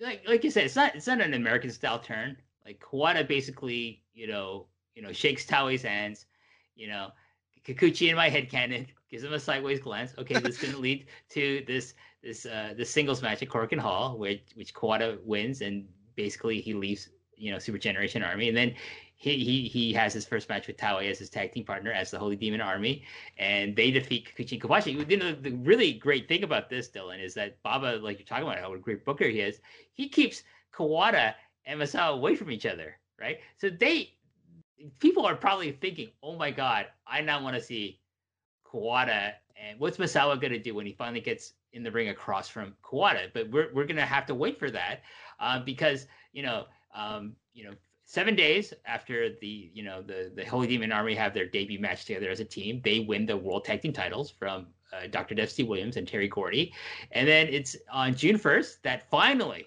this is you know Baba's you know made everyone wait for about a month or so, and it's finally June first. The Holy Demon Army takes on the team the new Super Generation Army team of Mitsuharu Misawa and Kobashi. And this is the, the first of many battles that these two teams would have against each other for the World Tag Team titles, Dylan. And, what a great rivalry this is between these four guys. Just like we mentioned, the team of Kawada and Misawa and Jumbo and Taue had a bunch of incredible matches, like tons of them, literally. And amazing that it would transfer to an even more well-known and well-renowned rivalry between Kawada and Taue and Kobashi Misawa and stuff that you know, uh, just the stuff of legend with some of these matches. There's so many great points, and like you said, just great booking to set them apart and make you wonder as a fan, like what's going to happen when they finally get at each other. All these years, Kawada, and you know, Kawada had his fans and support too. I'm sure they were thinking, wow, he's been under Misawa this whole time. What's he going to do out as the top guy now? Uh, you know, and it's kind of interesting too at this time period. I wonder. I think I remember reading an old Observer where it said this, and I, I don't want to quote it directly. It's just uh, I may be wrong, but I think I remember reading this that they might have hoped that Jumbo would be able to overcome everything and be able to come back again uh, you know, because this was really early on in everything that happened with him. So they might have been thinking that uh, too as well. Like that could have been a little bit of a, a role they could have had, uh, or maybe like uh, you know earlier on people were thinking that Kawada was just going to strike out on his own. They didn't have this idea of a, a unite, you know, uniting with Taue in mind but then they came together and i wonder how much they knew about like baba and, and company knew about what was going on with jumbo and if they were already planning the scenes for the huge future that we would have obviously that would happen in real life but it was great booking uh, to have these guys apart and set up something like that uh, to finally have it and just more great matches between all of these four. I just i you know and they had great singles matches too even you know kawada and kobashi later on in the year uh, it's like they these guys could do no wrong. Like these four pillars. That's why they their legacy is so strong and so great as it is. I just again great storyline to follow if you watch all the matches in order. I think that enhances your experience rather than like you know. So sometimes you can watch a bunch of matches in a row and it's like by the third or fourth, fifth match, you're like, oh man, like this again, you know, pretty much. But with the All Japan guys, if you watch their stories in a chronological order and their matches in a chronological order, I think it only makes the later matches better. It doesn't make you tire out of them. So I think that's a, a sign of a truly great. Everything about it was just great, in my opinion. So in 1992 and 1993, Kawada pretty much continuing his dom- dominance as a tag wrestler. But he can't seem to put away either Misawa or Stan Hansen away in singles matches. So he's kind of just struggling in that regards. But like him and Taue are just having a, a stellar, excuse me, two year run here as the Holy Demon Army. Um, in, in fact, they hit them and uh, and uh, the Super Generation Army. They meet in the finals of the 1993 Real World Tag League again, and that's another amazing match. It's like it's like you know, like Baba had this like amazing like ingredients, and he put these four guys together, and it, it created this wonderful like tag team stew. Dylan. I think something that I, I did want to mention earlier and I think it's important too that that like your point about him being in singles matches and not getting over the hump was a big part of his story as well, and why he turned away. Because if you look at the last couple of months of his run in the Super Generation Army, he really went out with a bang in terms of some of his matches. Because like I mentioned, it's like they won the World Tag League, but then they lost the tag titles a month later. But then he had these singles matches against Stan Hansen and Misawa, like back to back. Stan Hansen in February, February 28th, and Misawa on March 27th, and that was at the Champion Carnival. And it's like those matches were so great, and you could tell, especially in the Misawa match, you could tell that he was getting more aggressive towards Misawa, and that he was ready to break out on his own, uh, pretty much. So I think that that told a great story in and of itself. The tag match in December, December 3rd, that was a top five match of the year that year for me. And like 93 was an incredible year of wrestling, by the way. Uh, that was the same year in general where you had stuff like Kandori and Hokuto's amazing match. You had the Thunder Queen match, Hansen and Kobashi. Uh, their original match was amazing.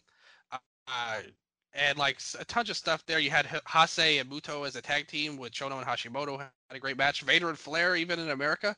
So 93 you had a lot of great matches.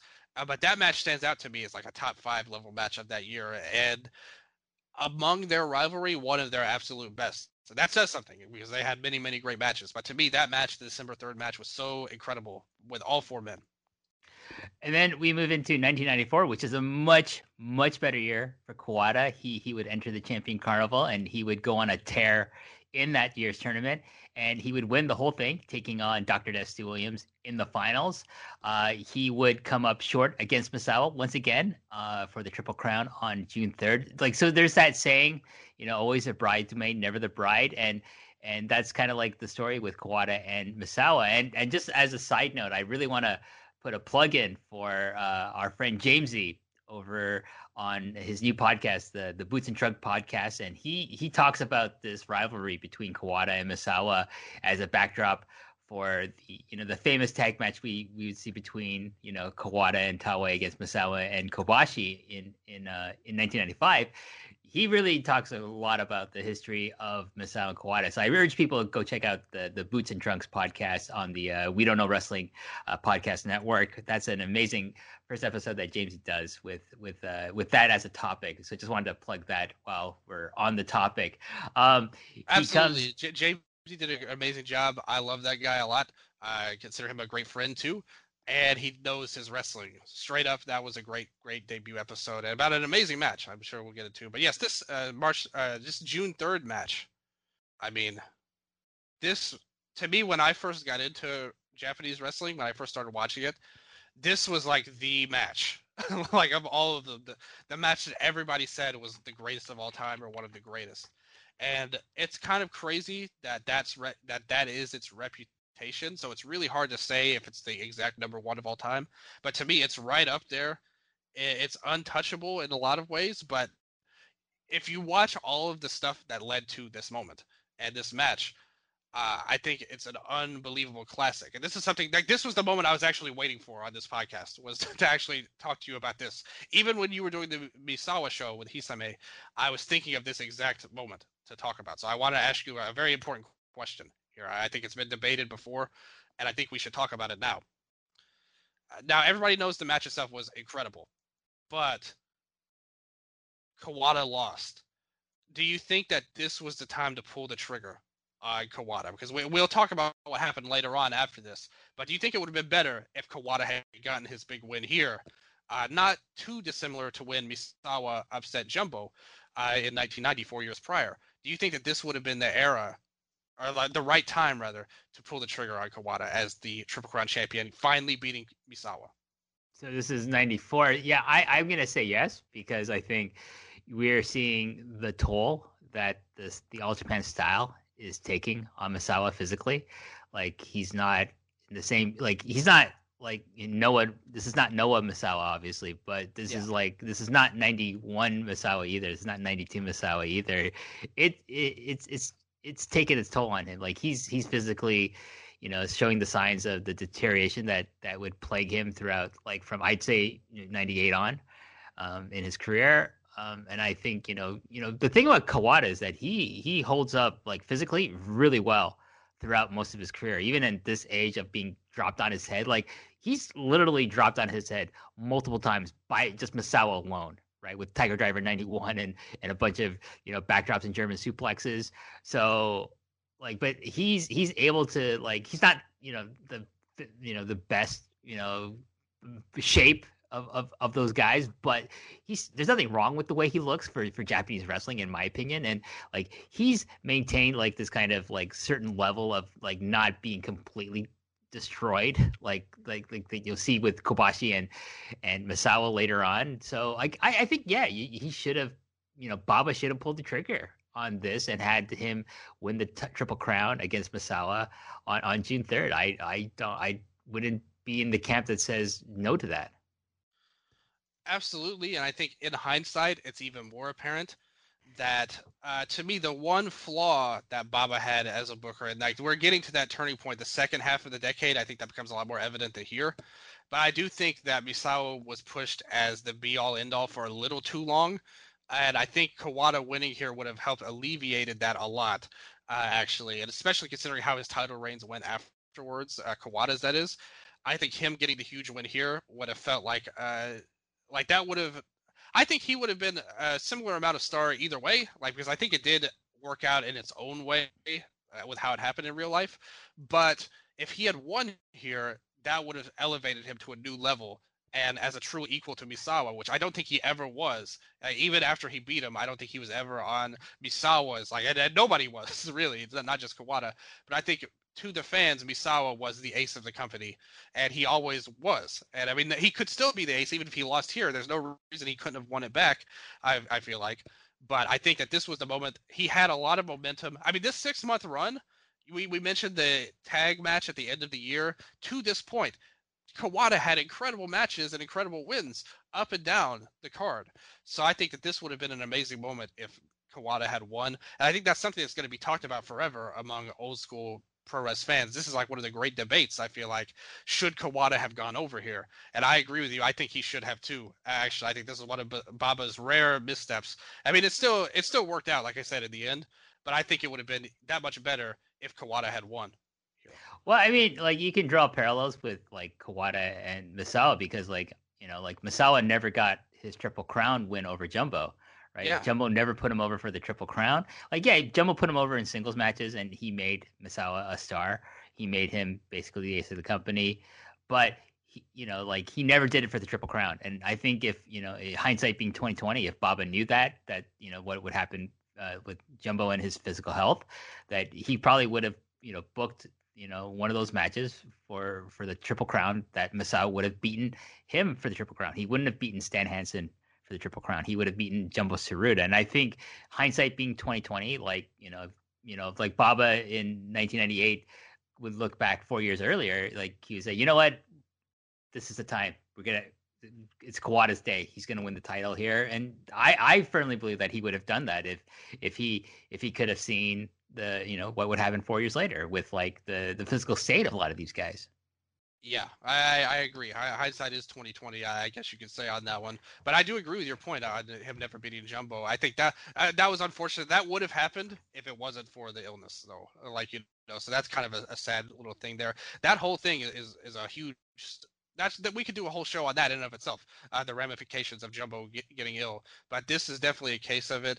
Uh, I just think that unfortunately he was trying to play the long game once again, and like you said, by the end of the decade, we had saw the you know things had come home to roost pretty much by then. I think it would have been a little bit better, but uh, still, uh, just an incredible match, and its legacy is so strong that it's still considered even what uh, 27 years later, still considered one of the greatest matches of all time by people have seen, seen it, and I think it still will be for many years to come. Yeah, I think it's probably my favorite of their their singles matches for the Triple Crown against one another. Like you know, I mean that's there you have to qualify a lot of their matches against each other. you know, there's no, it's just Champions Carnival match. This is just a regular singles match, and this is for the Triple Crown because they're they're all they all have different dynamics. Like you know, depending on what the match is for between Masao and Kawada. But it's not all, you know, like, you know, doom and gloom for Kawada in 1994.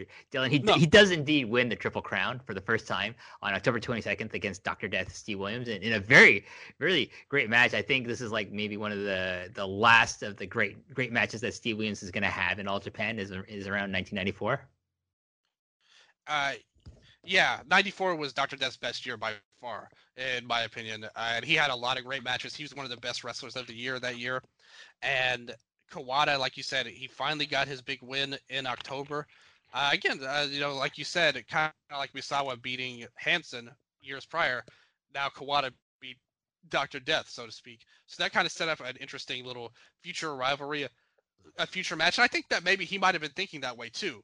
That he had already, Baba had already imagined Kawada winning the title but he wanted to build up to a match against a guy he had never beat uh, going forward. Uh, although with how things played out, it, it played out in, in, a, in an interesting way. It didn't quite work out that way, but still.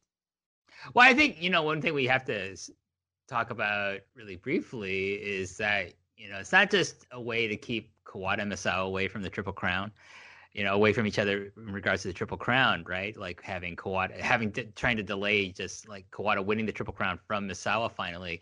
I think there's also like it's an it's an earnest attempt on Baba's part to to find a Gaijin replacement for Stan Hansen in, in the form of Steve Williams because obviously at this time Terry Gordy's out.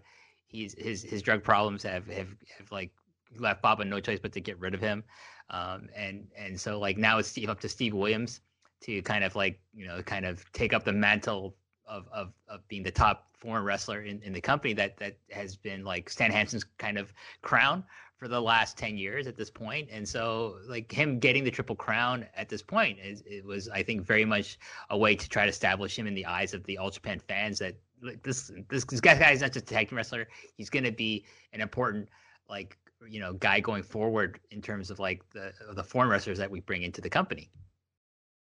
It was either going to be dr death or johnny ace I, I, if you know me, I'm gonna go with Doctor Death any day of the week over Johnny Ace.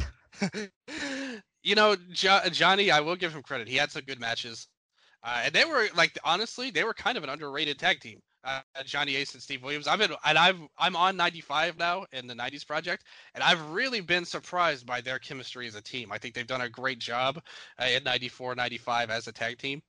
Uh, and then obviously in '95 you would get somebody like a Gary Albright coming over to uh, him and Doc's teamed a little bit as well. So you had the Patriot coming in. So you had a, a little bit of good foreign talent coming in in 94, 95, 96. But I think definitely Dr. Death was the right option of, of the guys they had available at the time. Yeah, I mean, I, I think like I don't want to just say this one point, and then we'll get back onto Kawada. But I, I do think like the what was it called, the Triangle of Power? Dr. Death yeah, and, yeah. and Gary Albright. Very underrated tag team. Like Gary Albright was really great at like just throwing people around with his suplexes and stuff like that. Yeah, very very good guy. I came from UWFI. I had the great suplex game. Great partner just uh, in terms of how they looked together. I think they were a natural tag team. Uh, even though I really enjoyed the Doctor Death and Johnny Ace tag team in terms of in ring, Dr. Death and Albright, they were a natural pairing. It felt like more so than Johnny Ace. But like I said, then that uh, that led the way to get in that '96 too with Kobashi and Ace and Patriot.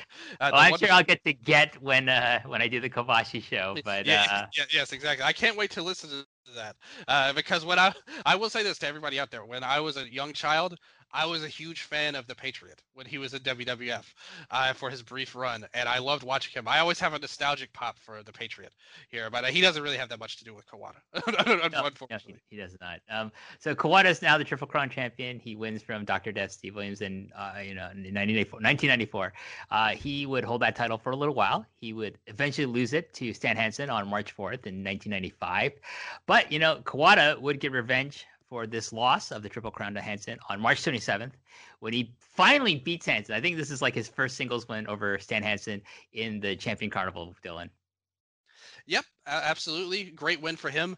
But this title reign is a very important part of uh, Kawada's career. Like the, the first step in a long line of this sort of deal. Kawada, his only title defense was the 60 minute draw with Kenta Kobashi in January 1995, a legendary match in its own right. But the main thing was that he never had a truly successful defense where he won the match. He had a draw and then he immediately lost it to Hansen. So he never really had a true defense of the title here. And this was the first of many that he would have. But like I said, like you said, rather, it paid off with him getting the big win over Hansen. And like the way Baba booked, getting wins over guys was almost like winning a title in and of itself in that sort of way where if you lost to a guy over and over and over that would finally beating him and overcoming that mountain as you mentioned earlier meant something as much as a title almost i mean like with baba it's it's either like three scenarios that you have for like getting big wins it's like either it's either for a title in this case would be the like the triple crown it's either in the champion carnival whether it's in a tournament match or in the finals or it's in a Budokan singles match, you know, like in a maybe semi-main or the main event of Budokan Hall. Uh, of a Budokan Hall show. So like that's kind of like you know, Baba's kind of you know way of booking things is like those where you get your big singles wins is either in those scenarios. Like you get big wins like in Osaka or in Hiroshima or Nagoya or other parts of Japan, but like he says like the big singles like pushes for for Tokyo, right? So especially um in in Budokan Hall is like, of course, the the home of of All Japan Wrestling's like you know legendary you know matches and stuff like that. So like it, it's it's it's one thing I've I've realized about about Jump about Baba is like he he really loves Budokan Hall. He loves it more than the Tokyo Dome. You know, so and there's a reason why because it's a much better venue than the Tokyo. well, uh, you know, Budokan Hall was a legendary building and had so many great matches, and that was by design on Baba's part. So great stuff there. I uh, love seeing that. But yeah, the sad thing is that it was really Hansen was more or less a transitional champion back to Misawa, which goes back to my earlier point that they kind of relied on him a little too heavily, in my opinion, uh, in the 90s, especially this second half of the decade we're getting into. I think that they could have given Kawada a little bit more, uh, but it kind of played into his overall story. So, like I said, it worked out in the end. I mean, you know, like you've used the phrase snake bitten when you come to talking about Kawada, especially with his his relationship with the Triple Crown. I I, I see a lot of parallels between like Kawada in the 90s and with like the career of Go Shiozaki up until this point, right? Because like yeah. for the longest time, like Go Shiozaki was like one of the worst stake bitten people in wrestling as far as like being a world champion in whatever company he was working for at the time until this current run he's having, like which is like kind of the run of his of his career that he's had in the last year or so. Um, like Kawada would have that. We're gonna get to that obviously at some point. Yeah. Like his his when he finally is you know got gets the the big title reign, but we're not there yet. So we, we got to continue with 1995. Uh, Holy Demon Army retained the World Tag Team title in an absolute belter of a tag team match against Misawa and and and, and Kobashi. This Dylan to me, this is the greatest tag team match of all time. I know some people are saying like something that happened in 2020 is the greatest tag team match of all time. Well, you've never seen this fucking tag match. If you think that 2020 tag team match is the greatest tag match of all time, this June 9th, 1995 is the greatest tag team match of all time. I completely agree with you, and uh, I know Jamesy agrees with us. So, so we we have the triumvirate of approval to this match, and I think, and we're far from alone in this. Uh, we are the true triangle of power here. You know yes, yes, he's the he's the spiritual third member of the show right now. But uh, I'm I I couldn't say anything that hasn't been said before by him and many other people. Just one of the greatest matches of all time. You can make the case it was the best overall match of all time.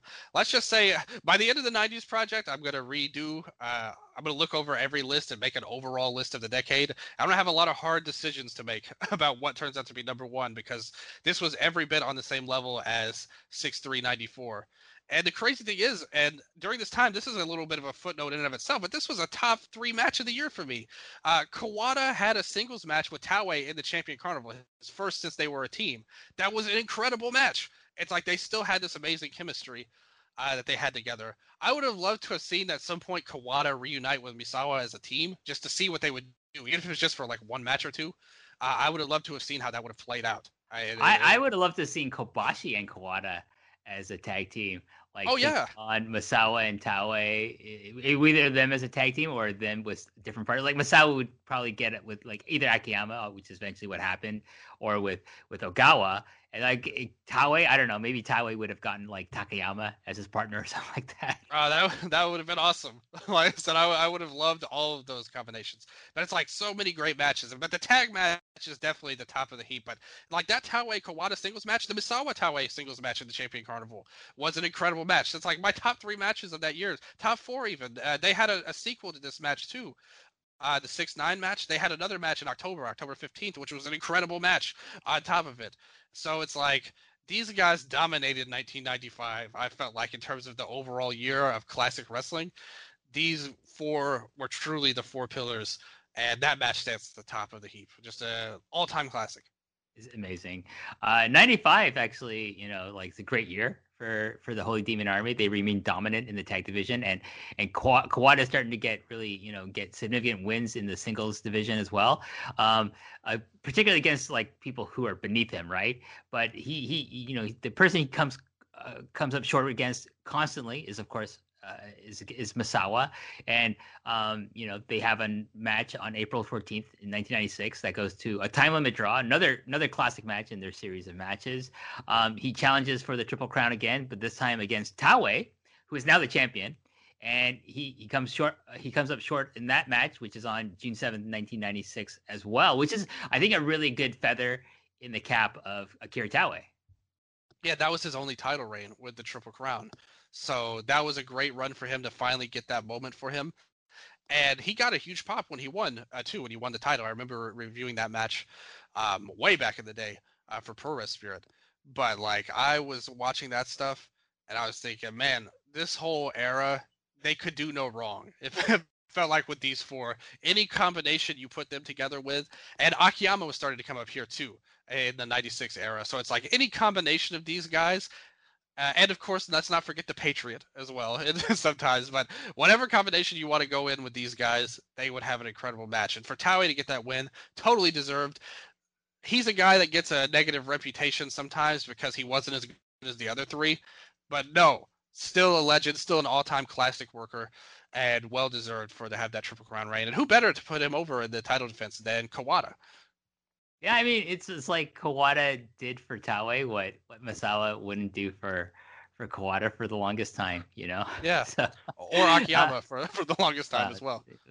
Akiyama is a completely different animal that you know. I'll, i am I'm I'm a, I'm gonna do a show completely on Akiyama with somebody in the future as well. But um, things continue in All Japan without much change for Kawada uh, until April 19th, 1997, as this is the date of the Triple Crown, uh, the Champion Carnival uh, finals. That goes into like because of the way the points worked out, Dylan. It goes into a three-way tie between Misawa, Kobashi, and Kawada, and the winner is to be determined by a round robin series of matches. And I'm gonna say I I'm not a fan of the booking of this this this, this yeah. of this of this right. So round one is Misawa versus Kobashi, which goes to a 30 minute time limit draw. So right after that match, it's round two, and it's Kawada, and it's Kawada versus Misawa, and Kawada finally defeats Misawa in a singles match, but it's a tainted win, and lot, and I don't know anyone who doesn't think it's a tainted win because obviously, like you know, Misawa is worn out. He went 30 minutes with fucking Kenta Kobashi. You know, that's not going to wear you out. Of course it is. And then he would defeat he would defeat Misawa for that, and then he would go on to beat Kobashi. Uh, and and he and win this is his second carnival win for for Kawada but it's it's kind of tainted like I really still trying to wrap my brain around why Baba would would book it this way. Well this again this is something I, that really resonated with me. I always say this. I've had some successes in my life and I always like to say I only succeed in the most ass way possible. Like and it this is exactly what it felt like and I believe that a big reason behind this, and this is a very important part of Kawada's career we're about to talk about here, um, he had super heat from Baba at this time because in 96, he publicly criticized Baba in All Japan for not having more interpromotional wrestling because his basis of this opinion was that New Japan and UWFI were having a record-setting business working together, so that all Japan should do the same thing. Baba didn't feel the same way, as, as, it turns out. Uh, you know, and it's, uh, you know, he had his run. I mean, they couldn't just completely just trash him or bury him or anything, but he was never at that level. And I think that this win over Misawa was such a blow because this totally overwrote whatever good you could have gotten from that June 3rd, 94 match to have Misawa finally lose to Kawada. It's like he does it in this terrible way with the switcheroo kind of finish here. I just thought it was such a misstep. Like one of Baba's worst decisions, in my opinion, was uh, this whole deal. I, I, I really think it was due to political reasons for Kawada, who was, he's an outspoken guy you know he's a straight shooter i think a lot of people would describe him as uh, for better sometimes worse like so he'll say stuff that maybe not everyone loves you know and um, Dr. Death had a shoot interview one time where he talked about Kawada and he was like, Yeah, I loved everybody, but I hated Kawada's guts and he hated me, pretty much. Uh, and it's like he was a real straight shooter. So he had a little bit of an issue uh, there. And I think that's what led to all of that because it was a huge just disservice to that entire, like, a literally a seven year storyline that they had. just totally blown, in my opinion. Uh, but I, thankfully, they still had the Triple Crown win to bench him because, like, that win, he, he finally beat Kobashi, but again, he never was able to defend the title, uh, like just like the first time. So it was it was tough, man, for Kawada at that time. Yeah, I mean it it it, just boggles the mind because like you know you you, you got to give Baba credit for being one of the smartest you know bookers in the history of wrestling, but this is just baffling and it's sad. It's sad that it, it's because like you know he you know like I, I I can understand it because it's wrestling, because it's Japanese wrestling. And so like, you know, Baba was very much like I'm the boss. You don't question the boss. Like, you know, don't don't go against me publicly. Like I think it would have been one thing if he if he went to him privately and said like I really think we should do like something with yeah. FMW or or with UWFI or whoever, right? Or at the time that he, you know, maybe Baba wouldn't have like taken out on him, but he said this stuff publicly, so there you go. But it's not, you know, like Kawada, you know, finally does it. He beats Mitsuharu Misawa um, for the Triple Crown title. It's May 1st, 1998. It's in front of 58,000 fans, or so they say, Dylan. I don't know if it's actually 58,000 fans. It could be 38,000 fans for all we know in reality, but it's at the Tokyo Dome and uh, it's it's a great match. It's a 28 minute match and it's it's it's one of my favorite matches of their of the rivalry. It's not because he finally beats Misawa, right? That's the main reason. It's a great match in of itself, but it's it's that reason alone that that that pushes it to a higher level for me. But it's not as good as you know the the match, you know, the June match that I talked about before. I think that's a, it's a much more you know, you know closer to my heart when I when I fir- when I first saw it long maybe 25 years 20 20 years ago or something like that. But it's it's it's a great moment for him and I think it's a great it's a great kind of like you know stamp of approval that he got to do it at probably the the biggest audience that All Japan had had uh, up to that point. Yeah, and like to kind of just to tie off what we were saying about the draw in the Carnival of '97, because we, we kind of jumped ahead a little bit there. Um, basically, he lost to Misawa a month later.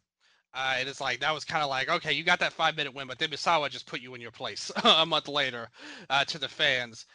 And at that time, Kawada was really struggling with all of this because he had super heat. Uh, his storyline had been messed up, and in his book, he talked about how he went to his old high school where he he and Misawa went. He climbed to the roof and was thinking about jumping off and committing suicide. Uh, in his book, he talks about those struggles that he had, but then uh, obviously he turned it around and, and you know was able to persevere for the next year.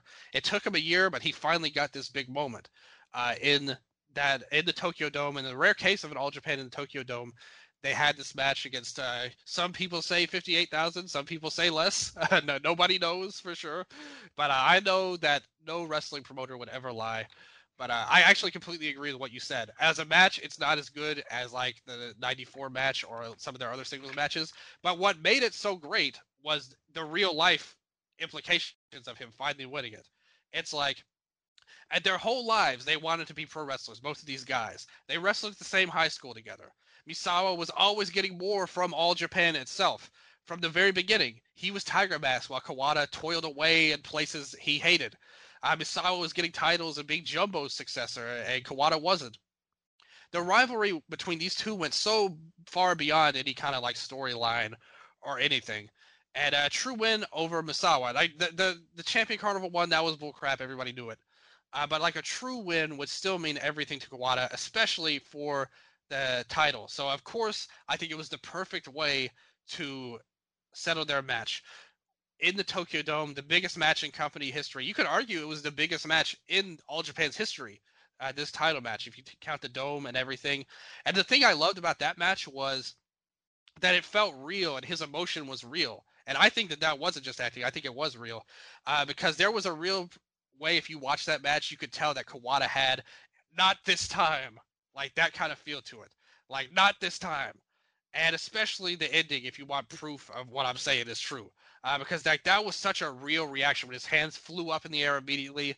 It was real. And at the end of it, his promo said, uh, "This is the happiest moment of my life." Was his his promo, and I think it was totally true uh, when he finally beat Misawa, and uh, such a great thing. And I, I, I wish it could have led to more, uh, uh, but uh, you know that wasn't to come quite yet. No, I mean, as as significant as this moment was, and this win was for him, uh, he would lose the Triple Crown one month later in his first defense against Kenta Kobashi on, on June 12th. Um, I think it's very clear at this point, you know, Dylan, that uh, Kobashi is the successor to Misawa. That that's yeah. like that's in Baba's eyes. It's not going to be Kawada. Eh, Kawada is going to be the the perennial, you know, runner up, but it's gonna it's a it's gonna be Kobashi. It's gonna be Misawa, and then the torch is going to be passed to Kobashi. And then if you know if everything had stayed the same, if like All Japan never split into two companies, that probably Akiyama would have gotten the rub from from both Misawa and from from Kobashi, and he would have been the ne- next Triple Crown ace uh, leading into the 2000s.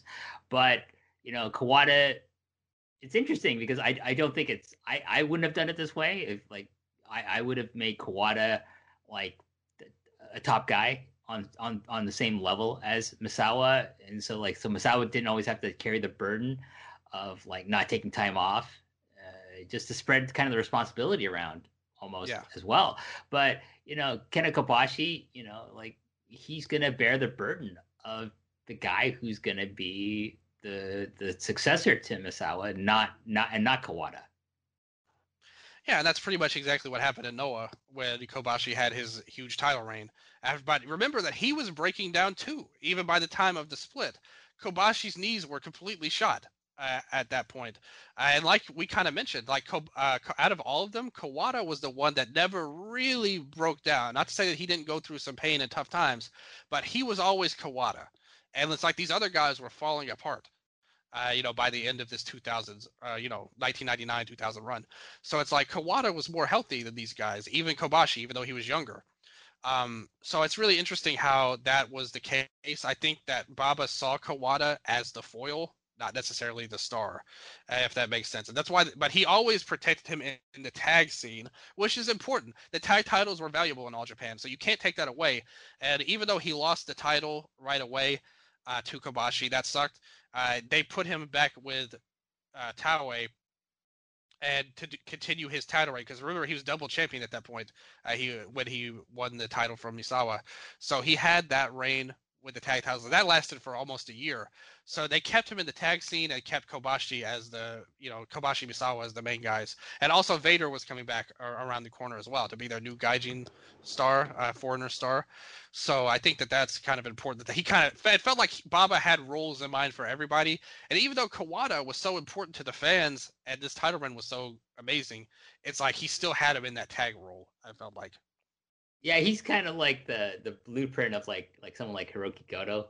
Yeah, I was just thinking that. If, if like, Hiroki uh, Goto ever won the IWGP title, which he's he's never going to, but you know, like at least Kawada yeah. actually got to be the Triple Crown champion a couple of times. But you know, it, we're gonna jump to 1999, Dylan. We're gonna jump to the date. It's January 22nd, and you know this Kawada Misawa again for the Triple Triple Crown championship, and and if nothing else, this match is just an unbelievable testament to the sheer force of will of Toshiaki Kawada because about I don't know what like seven minutes into this match, Kawada breaks his arm by you know against the back of Masao's head. So he he, he clubbers like Masao in the back of the head, but he shatters his own uh, like the bone in his arm, and then he wrestles for the next oh I don't know twenty minutes with a broken arm against Mitsuharu Misawa, and there are points in this match where you're like, is everything okay? But for the for a large part of it, like I I think that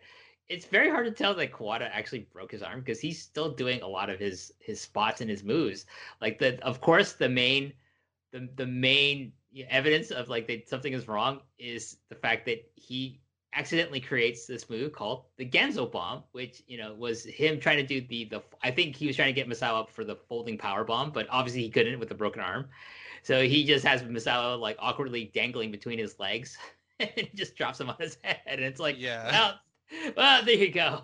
The Ganso bomb. I I remember when I first saw this match and I saw this move, I jumped out of my seat and I was like rewound that VHS tape like about five times because I thought, oh my god, what did I just watch there? And then I think by the third, the fourth or the fifth time I, I rewound it, I was like, oh my god, did he? He didn't kill him, did he?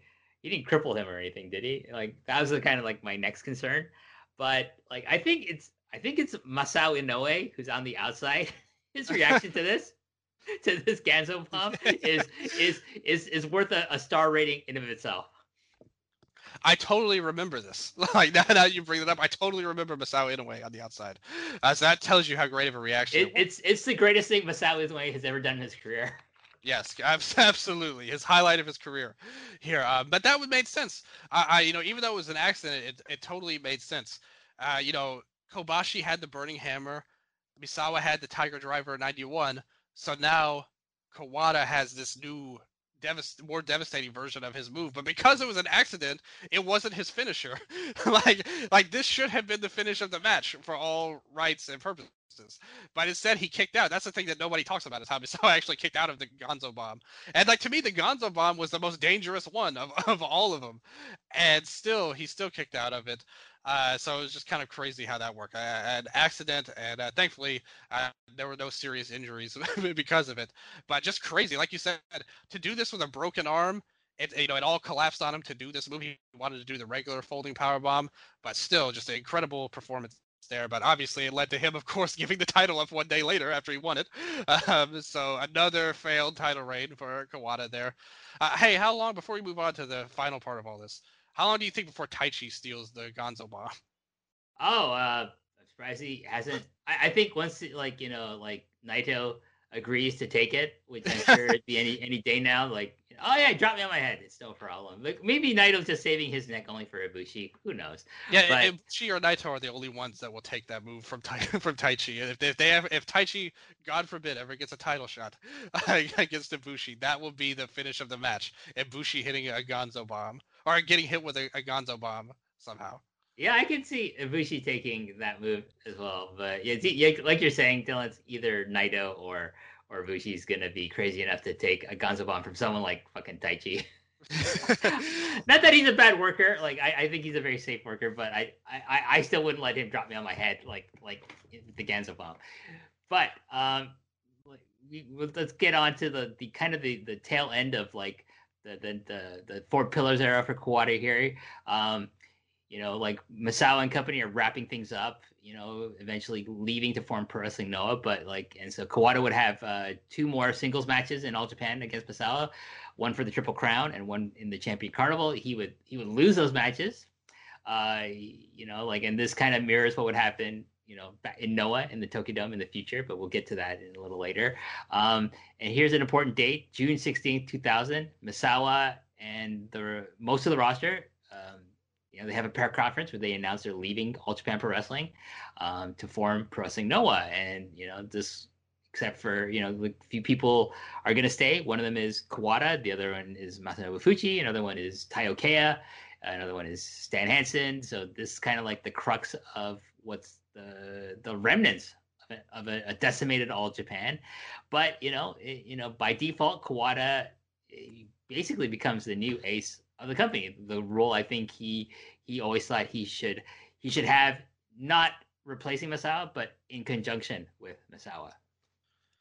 Yeah, I mean this this split, the All Japan and Noah deal, has been talked about for so many times, and there's so much to it too, that um, you know if we we just went through a timeline, it would be kind of crazy. But he was a huge like he, Kawada was very instrumental in saving this company and keeping it alive to this day in its current form. Uh, because without him, they would have had nothing, pretty much.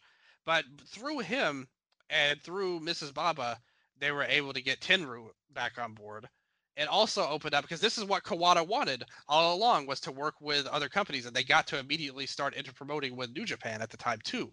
So it's like we got to see Kawada do his thing in more of a, a star leading role. Uh, but I know that that must have been uh, so such a crazy time for everybody involved because a, lot of people thought that like that was the end of the line for All Japan anyway. that when this was happening, a lot of people thought that this could be the end of the line you know, Bob, Mrs. Baba and Misawa had a huge grudge against each other at the time. Um, Kyohei Wada stayed as well, the referee. Uh, and Kawada's whole deal was to summarize his whole point of view and all this, or what he said anyway. Like you said, that probably had what you said probably had a lot to do with it as well. But um, his whole statement publicly was essentially, "I want to keep Baba's All Japan alive." Uh, you know that that was more or less his reasoning for staying publicly, and uh, yeah, so you know it was just a, a, crazy time, but it led to the split, and it led to a new era for Kawada. In addition to All Japan, that led to so many things that wouldn't have happened if, you know, first of all, Misawa had stayed. I don't think things would have played out anywhere nearly the same as they they would have because, like I said, they wouldn't have inter promoted with New Japan if things had stayed intact and Tenryu probably wouldn't have come back almost certainly at the time. But that was a, a great gain for him too because Kawada was able to help bring him along as well to bring him back, and that that meant a lot. That basically saved all Japan, in all honesty. Well, I mean, I mean, like I, I'm gonna be a bit more cynical, Dylan. I, I think Kawada stayed because like you know, there was like legit heat between him and Misawa. That there was, there was, um, like, there and, totally and, was. And he knew, like you know, like if he went to Pro Noah with them, like I'm sure he was invited. I'm gonna say like Misawa would have been a complete idiot if he didn't try to invite and you know, try to bring over like Kawada as well. Like because that would have done wonders for the business for Pro Wrestling Noah to have that rivalry continue in, in a new company. And if they brought um, him back when they, as soon as they could, pretty much. They they didn't bring him anyway, so of course he wanted him. And like you said, yes, the real reason is yes, that played a lot into him. I'm just saying what he said publicly about. Yeah, publicly, like I'm sure there's a kernel of truth there, but I think the real reason is like, oh, I'm gonna get fucked because it's gonna be yeah. Kobashi and Akiyama who are gonna get the rub, and I'm gonna have to put them. I'm gonna be the one putting them all over, and I'm not gonna get anything for myself. But you know, it it, it for him, for for him, ultimately, this was a good thing because he yeah. he he you know he he helped you know open the doors for a relationship between All Japan and New Japan that you know even even All Japan as as a roster was completely done like it was just filled with nobodies and freelancers and you know but the the brand still had a, a value to it especially when that brand was like all japan versus new japan. And we're gonna have kawada versus the then iwgp heavyweight champion kensuke sasaki. And these two would meet in the tokyo dome in a title match but it didn't need a title attached to it. October 9th 2000 one of the hottest crowds you're ever to see in the Tokyo Dome is is is attend is attending this match, and it's an awesome, awesome war of attrition between Sasaki and Kawada. It would be like it's really interesting to watch this match, and then think about later as like as Sasaki becomes a freelancer and he makes his way into All Japan, and then they rekindle the rivalry as with Sasaki kind of as a as more of a permanent member of the All Japan roster. But this is a this is a great first meeting between these two incredibly good and also incredibly important. Uh, again, I think also a big part of it too is is kind of what I alluded to. Like the first couple of years of post split All Japan was really Kawada got to have his way in a lot of ways because this is something he had called on for almost five years to work interpromotional feuds, and now he's getting to do it with a, a great opponent for him in Kensuke Sasaki. You got to have his mentor Tenryu come back and he could do his thing how he wanted. Remember at that time too, there was a lot of like Onita tried to get back into All Japan, and Kawada basically shut that down immediately. He was like, I don't want him here. and you know, if it wasn't up to him, you know, if if Baba was still alive and he wanted him, he would have been brought back. But Kawada got to do things his way uh, being the top star. Like in Noah, if Misawa wanted something, Kawada wouldn't have had a say in it. So in All Japan, he got to do his own thing, and I think that really led to a lot of great things and a revitalization of Kawada in terms of his wrestling as well because he was very energized and he wanted to be an appropriate ace for the first time in his career and get this great run, this great popular feud with New Japan. And it really worked out for All Japan and again helped keep that whole company alive. That match is very important as well. In addition to Tenryu coming back, uh, that little rivalry with Sasaki was very important. Yeah, I mean, like we should talk about Tenryu. So, like, like you're saying, he he comes back. Um, Kawada and Mrs. Baba both, you know, like make the decision to bring Tenryu back. Like, well, Giant Baba was alive. That was never gonna happen because he he fucking hated Tenryu for leaving him in the first place to start up his competition. Um, but you know, and what's interesting with that, with that is that you know it's Tenryu who wins the Triple Crown because Kobashi has to vacate it because he's he's left the company. So October 28th, 2000, you know, um, you know, 20 days after basically this match that Kawada has against Sasaki, like there's the tr- Triple Crown tournament finals. It's Kawada versus his mentor, Genichiro Tenryu. Um, and Tenryu goes over Kawada and has, I think, one of the really super underrated run with that with that title. Like, you know, Tenryu's you know run with the with the triple crown in, the two, in 2000 is, is pretty fucking great in my opinion and you know part of it is like his his you know this like kind of budding rivalry that he's creating with Kawada in the 2000 All Japan Tenryu in All Japan was awesome. Like great, great worker. Showed himself as one of the greatest of all time in yet another decade. he had done it in the 80s. He had done it a bit in the 90s, and then he did it again in the 2000s with All Japan. I couldn't speak more highly of Tenryu as a worker, but Kawada was doing a lot of interesting things at the time between All Japan and New Japan. He got to do some really cool things, and I think that really helped him out as well. I really appreciated some of his run. Remember, he was in the tournament final. Uh, you know, he did have a match with Sasaki at one point for the title uh, in the Tokyo Dome actually that year because they had the tournament going on, and he beat Tenzan earlier in the night and faced Sasaki in the final. So you had the title match too with Sasaki later on after their big match. Uh, like you said, you had Tenryu facing Kawada for the Triple Crown tournament final. There were a lot of tournaments for titles apparently like during during this whole run, if you noticed. But uh, Kawada seemed to always make the finals and lose, so that that fit his character too because he was at this point everyone kind of knew him as the cursed champion, quote unquote. You know, he was now you know always number two. Uh, he'd never really gotten over that hump, even though he was now the ace of all Japan. But they were building to that, uh, thankfully. Uh, well, yeah, I, so great part. Yeah, I mean, like the, the whole point I think of Tenryu being the Triple Crown champion was to free up Kawada. Like it's not like he could be going up against you know yeah. these New Japan guys as a Triple Crown champion, and and yeah, exactly. the, even in a tag match, like for his team to lose the fall with him being the Triple Crown champion, it's like uh, that's not really going to work politically. So, I mean, having Tenryu as a as a TC champion while you know Kawada's making all this money going to like going to fight against New Japan guys is like it's a win-win to me. Like, and we got to talk about his tag team with Masanobu Fuchi, right? Because Masanobu yeah. Fuchi is one of the guys who doesn't go to Noah, and him and Kawada formed this tag team. And at this point, like, I'm not you know, when I'm starting to watch this stuff, like I'm not super familiar with Fuchi. I just know him as, oh, isn't he in the opening matches? Isn't he a comedy dude? But my God, no, Fuchi is still a great worker. And if you want to see an example of like how great Fuchi is in this this era in 2000, watch the match him and Kawada have against uh, Yuji Nagata and uh, Takashi Iizuka. Like that is one of the greatest tag matches I've ever seen, and it's probably it's it's a, it's a great example of like you know what this guy might be a little bit older, but he's still got a lot of fight in him. WH, did you steal my notes before this? because I was going to say that same thing. I was going to bring up that exact match uh, there. I love that match. That was one of the best matches of the decade for New Japan, in my opinion, and in no small part, so unsurprisingly, due to Kawada. But like you said, Fuchi steps up again. Whenever Fuchi got a spotlight, he always did awesome uh, during this era and in the 90s. It's just like I said, the juniors kind of went way down the second half of the decade after Jumbo uh, got ill and stuff. They kind of had less importance in the multi-man rivalries.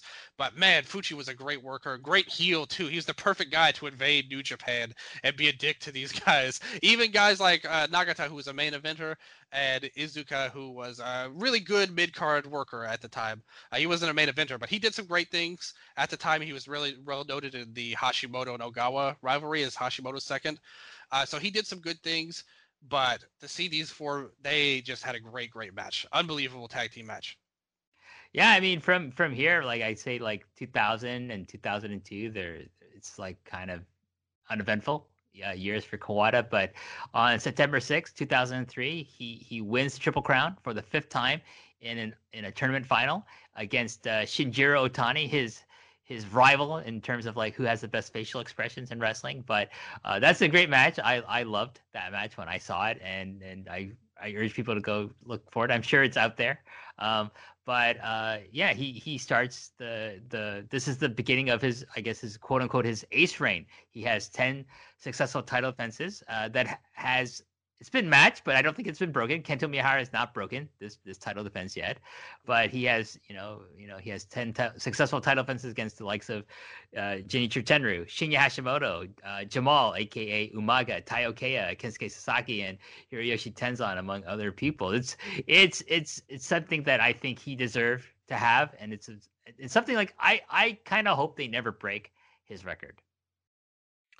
Yeah, you know, I think we're we got to talk about something that before that it was uneventful for him in the ring, but there was something very eventful that happened in All Japan, and that was Muto coming in and taking over, um, and along with Satoshi Kojima and Kendo Kashin, uh, they all jumped over from All Japan, and basically Muto's idea of wrestling is very influenced by American style wrestling. Obviously, he was very famous in America too, but it wasn't Baba's All Japan pretty much. It wasn't even Kawada's vision. Uh, so this is kind of an interesting thing. I don't think a lot of people know this part because everyone knows Muto took over from Mrs. Baba eventually, but actually the week before that happened, Kawada met with Baba and tried to take it over. Like him and Fuchi, they basically pleaded to get rid of Muto and the New Japan guys, and like they they were ruining the company in his world, and he wanted to, to do his own thing.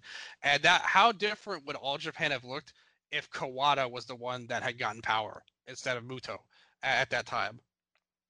I I mean I don't think it would have survived. I'm I'm sorry. Like I I I have some issues with like some of the ideas Muto would bring into all Japan, definitely. But like I think he saved that company. To be honest with you, like you know from a from a you know from a you know sub- objective point of view, I think he saved business wise. He saved that company. Kojima becoming the the new ace of the company uh, was did wonders for for for all Japan. Yeah, I mean like there's a lot of stupid things that Muto does, but like I I think overall like like what what ideas did Kawada have like and what influence did Kawada have to bring in like you know fresh people who can draw money in, in all Japan like I don't think he had that kind of cachet in, in him like that that Muto had.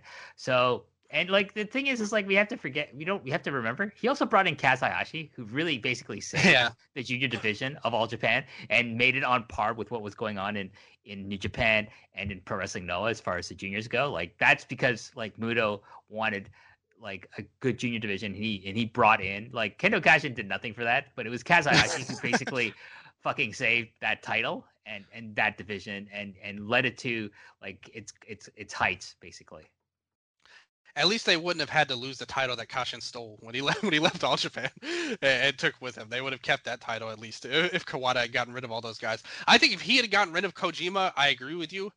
But I think Muto was a really bad booker actually for All Japan. I hated that era, like in all honesty, uh, like Pro Res Love era.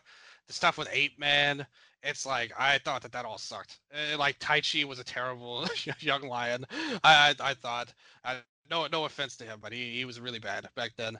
And they were they had some guys. Uh, the rumor is Kawada. His big idea was he. I mean, this is really isn't that surprising considering his personality. Uh, his big idea was to bring in like Kiyoshi Tamura and guys that had been left behind by rings, and move them into All Japan and you know, do that sort of thing. And I don't know how that would have worked. They were popular in that era, but with MMA coming in, I don't know how well that would have taken, especially to the All Japan fans. I think that would have been a, a radical change uh, if that had happened.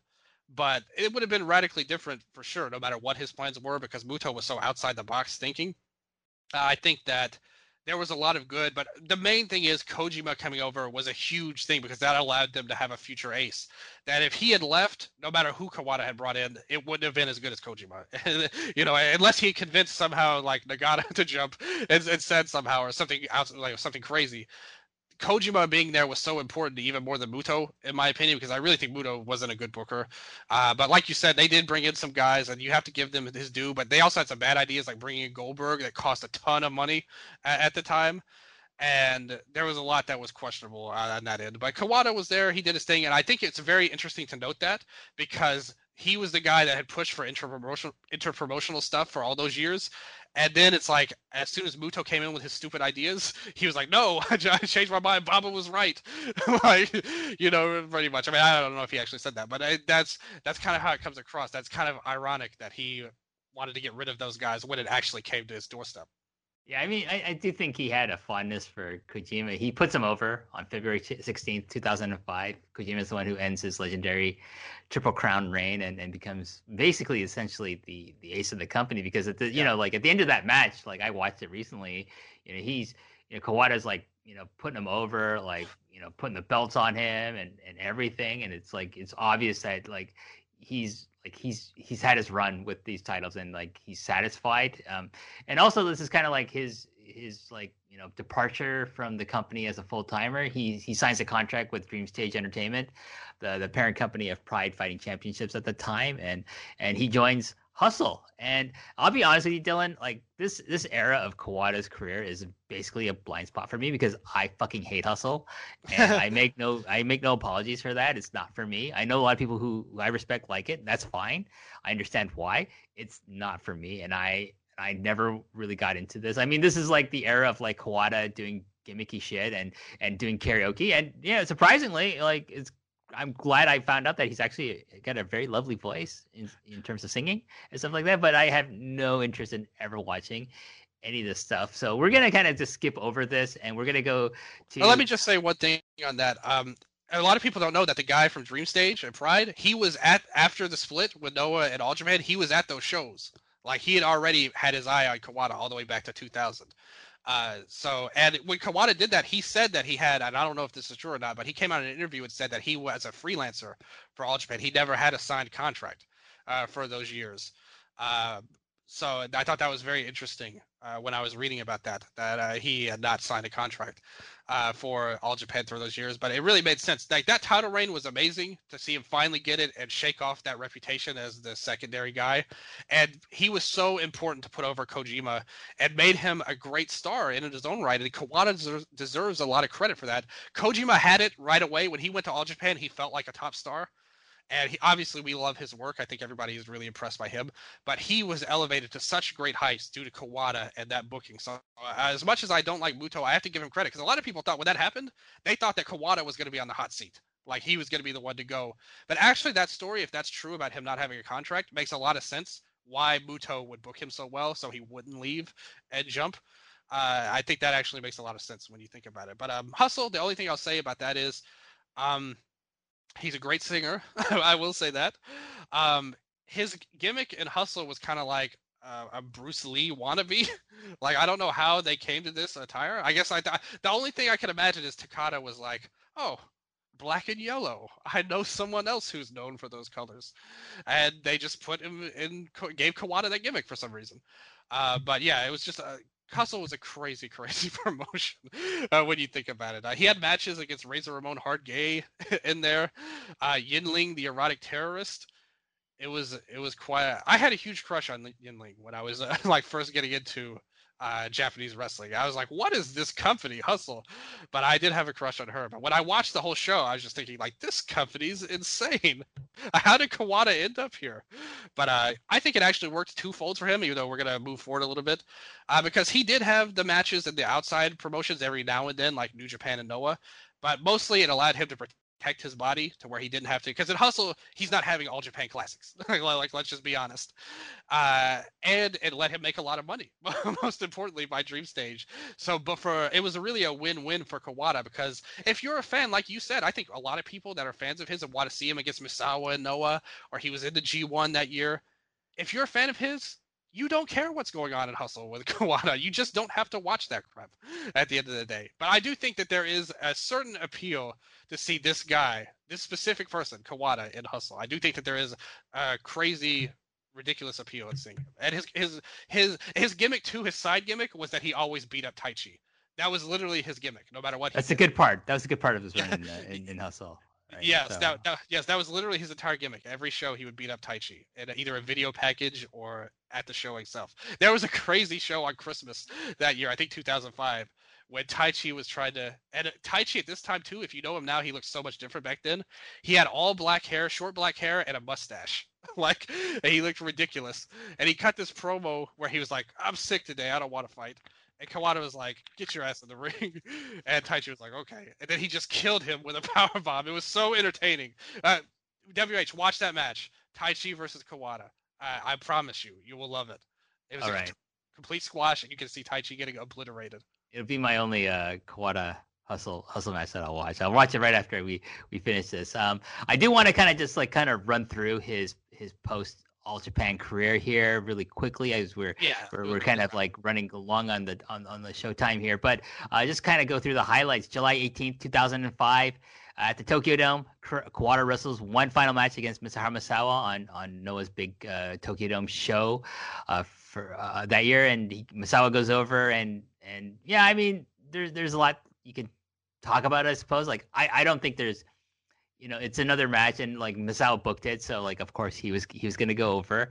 Um, he you know Kawada defeats Shinsuke Nakamura at uh, joint. One thing, one thing I will say, one thing about the Misawa match, which is very important. That was his only match at Noah until after Misawa died, because he cut a promo afterwards that he wasn't supposed to, uh, because they had a uh, prime time slot, and that's very, very rare in Japan for wrestling. And he went overtime, cutting him. And like everybody thought at the time, if you go back and look at some of the stuff on him, that he shot at Misawa. It was like, you know, fuck you, or, or something like that. But actually, he just said, "Hey, I hope we can have another match again, and I really respect you." Blah blah blah.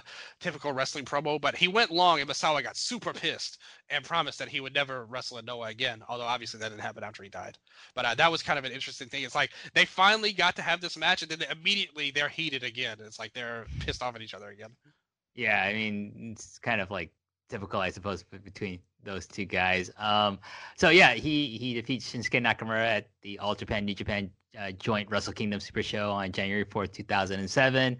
Um, he goes uh, to the 2000 and final Champion Carnival finals uh, against uh, Keiji which in a match which he loses. Uh, he pins Keiji in what would be his final All Japan match on April 9th, 2008, in uh, in that year's uh, Champion Carnival tournament match. Uh, from there, he just works everywhere. Dylan, he works for Hustle, Zero One, New Japan. Uh, he works in the 2008 G1 Climax.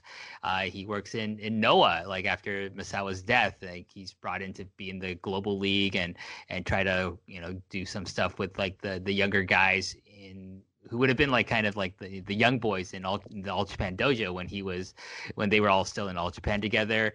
Um, and then he on August fifteenth he participated in basically the last recorded in ring match that he has. It, it's it's it's the last card of the G1 climax of that year.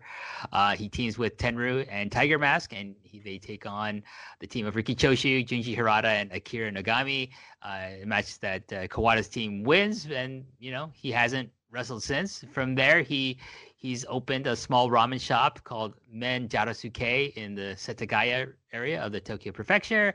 I was almost gonna go there with with with John Pollock uh, uh, a year ago, Dylan, but the thing was, is like it was really far from where our hotel was, and and we were not confident that we would have had a good meal there. So it, it gets mixed reviews. This restaurant, so we were like, yeah, Oh. we'll just stay in Tokyo. We're gonna go to Suidobashi because we know, and Jojo Remy and his wife Christine took us to a really excellent restaurant. We, we got some really great ramen, so I can't really complain too much about it. But that, that's that's my wrap up of of Toshiaki Kawada. Before we get to you, Dylan, I'm gonna let you have the last word. I just wanted to talk about the, his championship accomplishments. He's won the Triple Crown five times. He's been the World Tag Team Champion uh, nine different times with different partners. He's won the Real World Tag League three times. He's won the Champion Carnival uh, twice, and he has been the zero one heavyweight champion. I think it's the AWA World Title belt that they were using at this time. He's Yes. been that champion one time. And that was the tail end of his career. That was in 2010. And if you go back and watch that match, he had matches against like Daisuke Sekimoto, and he was still good. He wasn't the Kawada of like the 90s or anything. Nobody would even admit that. But compared to Kobashi, Misawa, and Taue, he was way closer to himself than those guys were at the end. So I always think that's kind of amazing. And maybe that hustle run had something to do with it. He was able to save himself uh, a little bit more. because he was in a lot better health by the end and doing good things with the ramen restaurant now. Uh, but you are not a fan. You've heard negative things. You've heard mixed reviews. I can't. I, I wish. I could have gone, like just myself at some point, you know. But like I wasn't, like you know, it was like it was like one of John. It was like John's last night in Tokyo, and I wanted to yeah. have really guaranteed good, you know, ramen experience. So we went to a place that we knew was going to be really, really good. Uh, yeah, I, I understand. Shout out to John Pollock. There, you have to take care of him in Japan, so I, I appreciate that. Um, one thing I will say before I get to my final spiel here: How do you feel? The one thing we can say about his post career, like 2005 on, how does it make you feel that under Inoki's watch in the G1, Kendo Kashin got a singles win over Kawada? I it's like people would say to me, Inokiism was actually good. Fuck off. It's it's it was never good. This is one ex- one minor example. okay, like Kendo Kashin has a singles win over Toshiaki Kawada. Go fuck yourself if you think that that's a good idea. it was a weird era in 2005 for sure, but Kawada played his part, and I mean, to me, as I said, I really appreciate his overall character arc in terms of never being the ace himself and arguably being as deserving or even more deserving if you if you want to say than the guy who was in his you know he he was in his shadow of in Misawa. I think that's such a very relatable storyline because I think everybody feels like there's been a time here or there, maybe often, maybe not, but everybody I think has a time where it's like they feel like they deserve something and somebody else got it or you know somebody else stepped in front of them that they didn't deserve it. I felt those feelings many times. I felt those feelings of coming short many times, but it made his eventual wins that much better. Like his title win that he had over Misawa is a legendary moment in my opinion, even though the match wasn't as great as some of his other ones. That stands out to me just as much because of that. His long title reign means so much more because of all the failed title reigns he had before. It's like without the bitter, the sweet isn't as sweet. And Kawada was just so amazing as a worker. I couldn't put him over any more than we already have. But uh, you know, every now and again he'll show up to shows like for All Japan or he's on a talk battle. He did one with Tenryu, and Tenryu was like, "Hey, are you gonna come back for a match?" And Kawada was like, "Probably not, but if I did, I'd like to wrestle you." And when Tenryu retired, obviously, and then he had one with Marufuji. I think that was on his own. He had like this one produce show that he had, the Holy War show, kind of like the Fortune Dream, but for him and on it, I think him and Marufuji had a talk battle, and I always remember that. It was very funny to me because Marufuji was like, "You know, we don't even know each other that well. Like, we really didn't cross paths that much, but here I am on your show." like, I mean, like, yeah, Marufuji was, you know, like seconded to to Misawa, and like, you know, Misawa yeah. kind of kept his dudes away from Kawada. It sounds like based on that talk battle, but um, yeah, Kawada yeah, had out in, in a way. yeah, well, you can't always. Yeah. Uh, anyways, I don't want to talk about Misawa in a way. Yeah, yeah, Kawada yeah, show. Too yeah, yeah, but the thing is, Kawada and the show, like that, they are so interconnected. Even then, he taught. They asked him about it. He was like, his passion for wrestling really went down after Misawa died, which I think is interesting because of their amazing like love and a lot of times hate rivalry you know, like their grudge against each other and their real life rivalry. But in the end, it's like he still loved and respected Misawa in his own way. Uh, you know, so I think that's kind of a, gr- a, great point to make on their whole feud and rivalry is that at the end that still took a toll out of him. But uh, yeah, every time he comes back, everyone asks him if he'll come back to wrestle again. But he's like 57 now. I don't know if that's going to happen uh, again. To be honest, it seems like he's happy running the, the restaurant. Uh, you know, so good for him to get out of wrestling without being broken down. He's not in a wheelchair. He's not, uh, you know, in terrible shape or even dead like Misawa. Like he is in relatively good health despite everything he went through. So I think that's a hell of a successful career all in all. You know, you say what you want about the titles or Misawa being over him, but at the end of the day, he had a crazy successful career on his own and is a legend in his own right, right up there with every one of the four pillars. Definitely. I mean, I I can't say anything different from what you or add to what you just said there, Dylan. I will I will say like I think he has a I think you made this point as well. Like he has a very underrated end of his career, like working like you know with the zero one heavyweight title. Um, and like if you look at his career in its entirety, like it's an amazing career, and there's so many great matches that that he has been part of that he's helped produce, and and it's just one of those people that like I I always you know gravitated towards Kawada more than I did to Misawa, and and you know 20 years, 25 years later, it's it still holds true for me. And yeah, like that's it. Like go out. There's tons of Kawada stuff out there if you want to watch. I mean, I I could give you like uh, you know, and if we had another hour, I could give you match match recommendations. You know, we but I think go, we could go for 20 hours, literally. I, I think like if we went through all of his great matches, we could have like a full day's worth. Like that show they did, the 24 hour show. I think we could do that just on four pillars matches if, if we had and just that for. Kawada, basically. Yeah, just for well. Kawada, really. Yeah, yeah. So, um, yeah. So I want to I want to thank you, Dylan. Thank you so much for joining me on this uh, this really great retrospective on on Toshiaki Kawada. I think we, we we did a great job, and thank you so much for for you know just adding so much details to like from his book and stuff like that. And I think uh, hopefully the the listeners got a lot out of this. Like if you knew stuff some stuff about Kawada, you you learned something. I'm I'm really happy if that's if that happened. If you never heard of Kawada, you just listening to this out of the blue. I hope you you go out search Toshiaki Kawada's like matches that are out there in the in the internet on the ether, as it were. And uh, I hope you gain an appreciation that that matches maybe mine and, and Dylan's uh, for for Dangerous K. Absolutely. Hopefully everybody enjoyed it, and hopefully everybody learned a little bit. And you've got a ton of great matches to watch now. If you haven't seen them before, please check them out. And if you know them already, you already know I'm telling the truth. There were no lies told uh, on this show about how great he is and how amazing he was. So hopefully everybody out there enjoyed it. And thank you so much for having me on WH. I absolutely love doing the show about one of my favorite wrestlers of all time. And just anytime we get to sit down, it's a lot of fun. So uh, I'm so thankful that I was on the show. I was on I was on the retrospective on Liger and his match without Samurai, and now I'm back with this. Uh, whatever you do later on, I cannot wait to be on. More, more projects and back and forth, you know, because I, I, love hanging out with you and talking with you. And thank you to everyone listening. We really appreciate all the support uh, Post Puroresu and also my show, The Eastern Lariat. If you want to watch that or listen to that, you can. We have a Patreon. Check that out as well.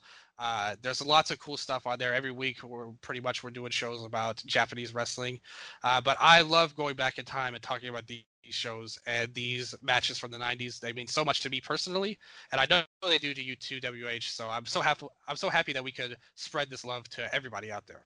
Yeah definitely like i you know i want you to i want people to go out and check the 90s project that that dylan does uh, he recounts every year of the 90s, like every promotion, America, Mexico, Japan. Uh, he covers it all in, in looking at the best matches from each year. And he does a great like final show with uh, your partner, uh, Fredo Spreza, right, from Lucha Talk. Uh, I always enjoy those shows as well when you recap like the, the top 10 matches of each year. So check, definitely check that out over at the Eastern Lariat Patreon. I'm, I'm a member of that and I'm, I'm proud supporter of, of Dylan and the work he's doing with with Striga over at the Eastern Lariat. Um, on on behalf of Dylan, I want to say thank you to all the listeners and thank you to all the people who've been supporting and very uh, complimentary about the long and winding Royal Road. Um, and we'll be back a month a month later with uh, with a match review. And uh, I don't know who's going to be on that. I don't know what match we're going to talk about, but there you go. But in the future, episode twelve will be uh, our look back at one Kenta Kobashi. So keep an eye out that in, in, in, a future episode of the Long and Winding Road Road. And until then, I will say goodbye.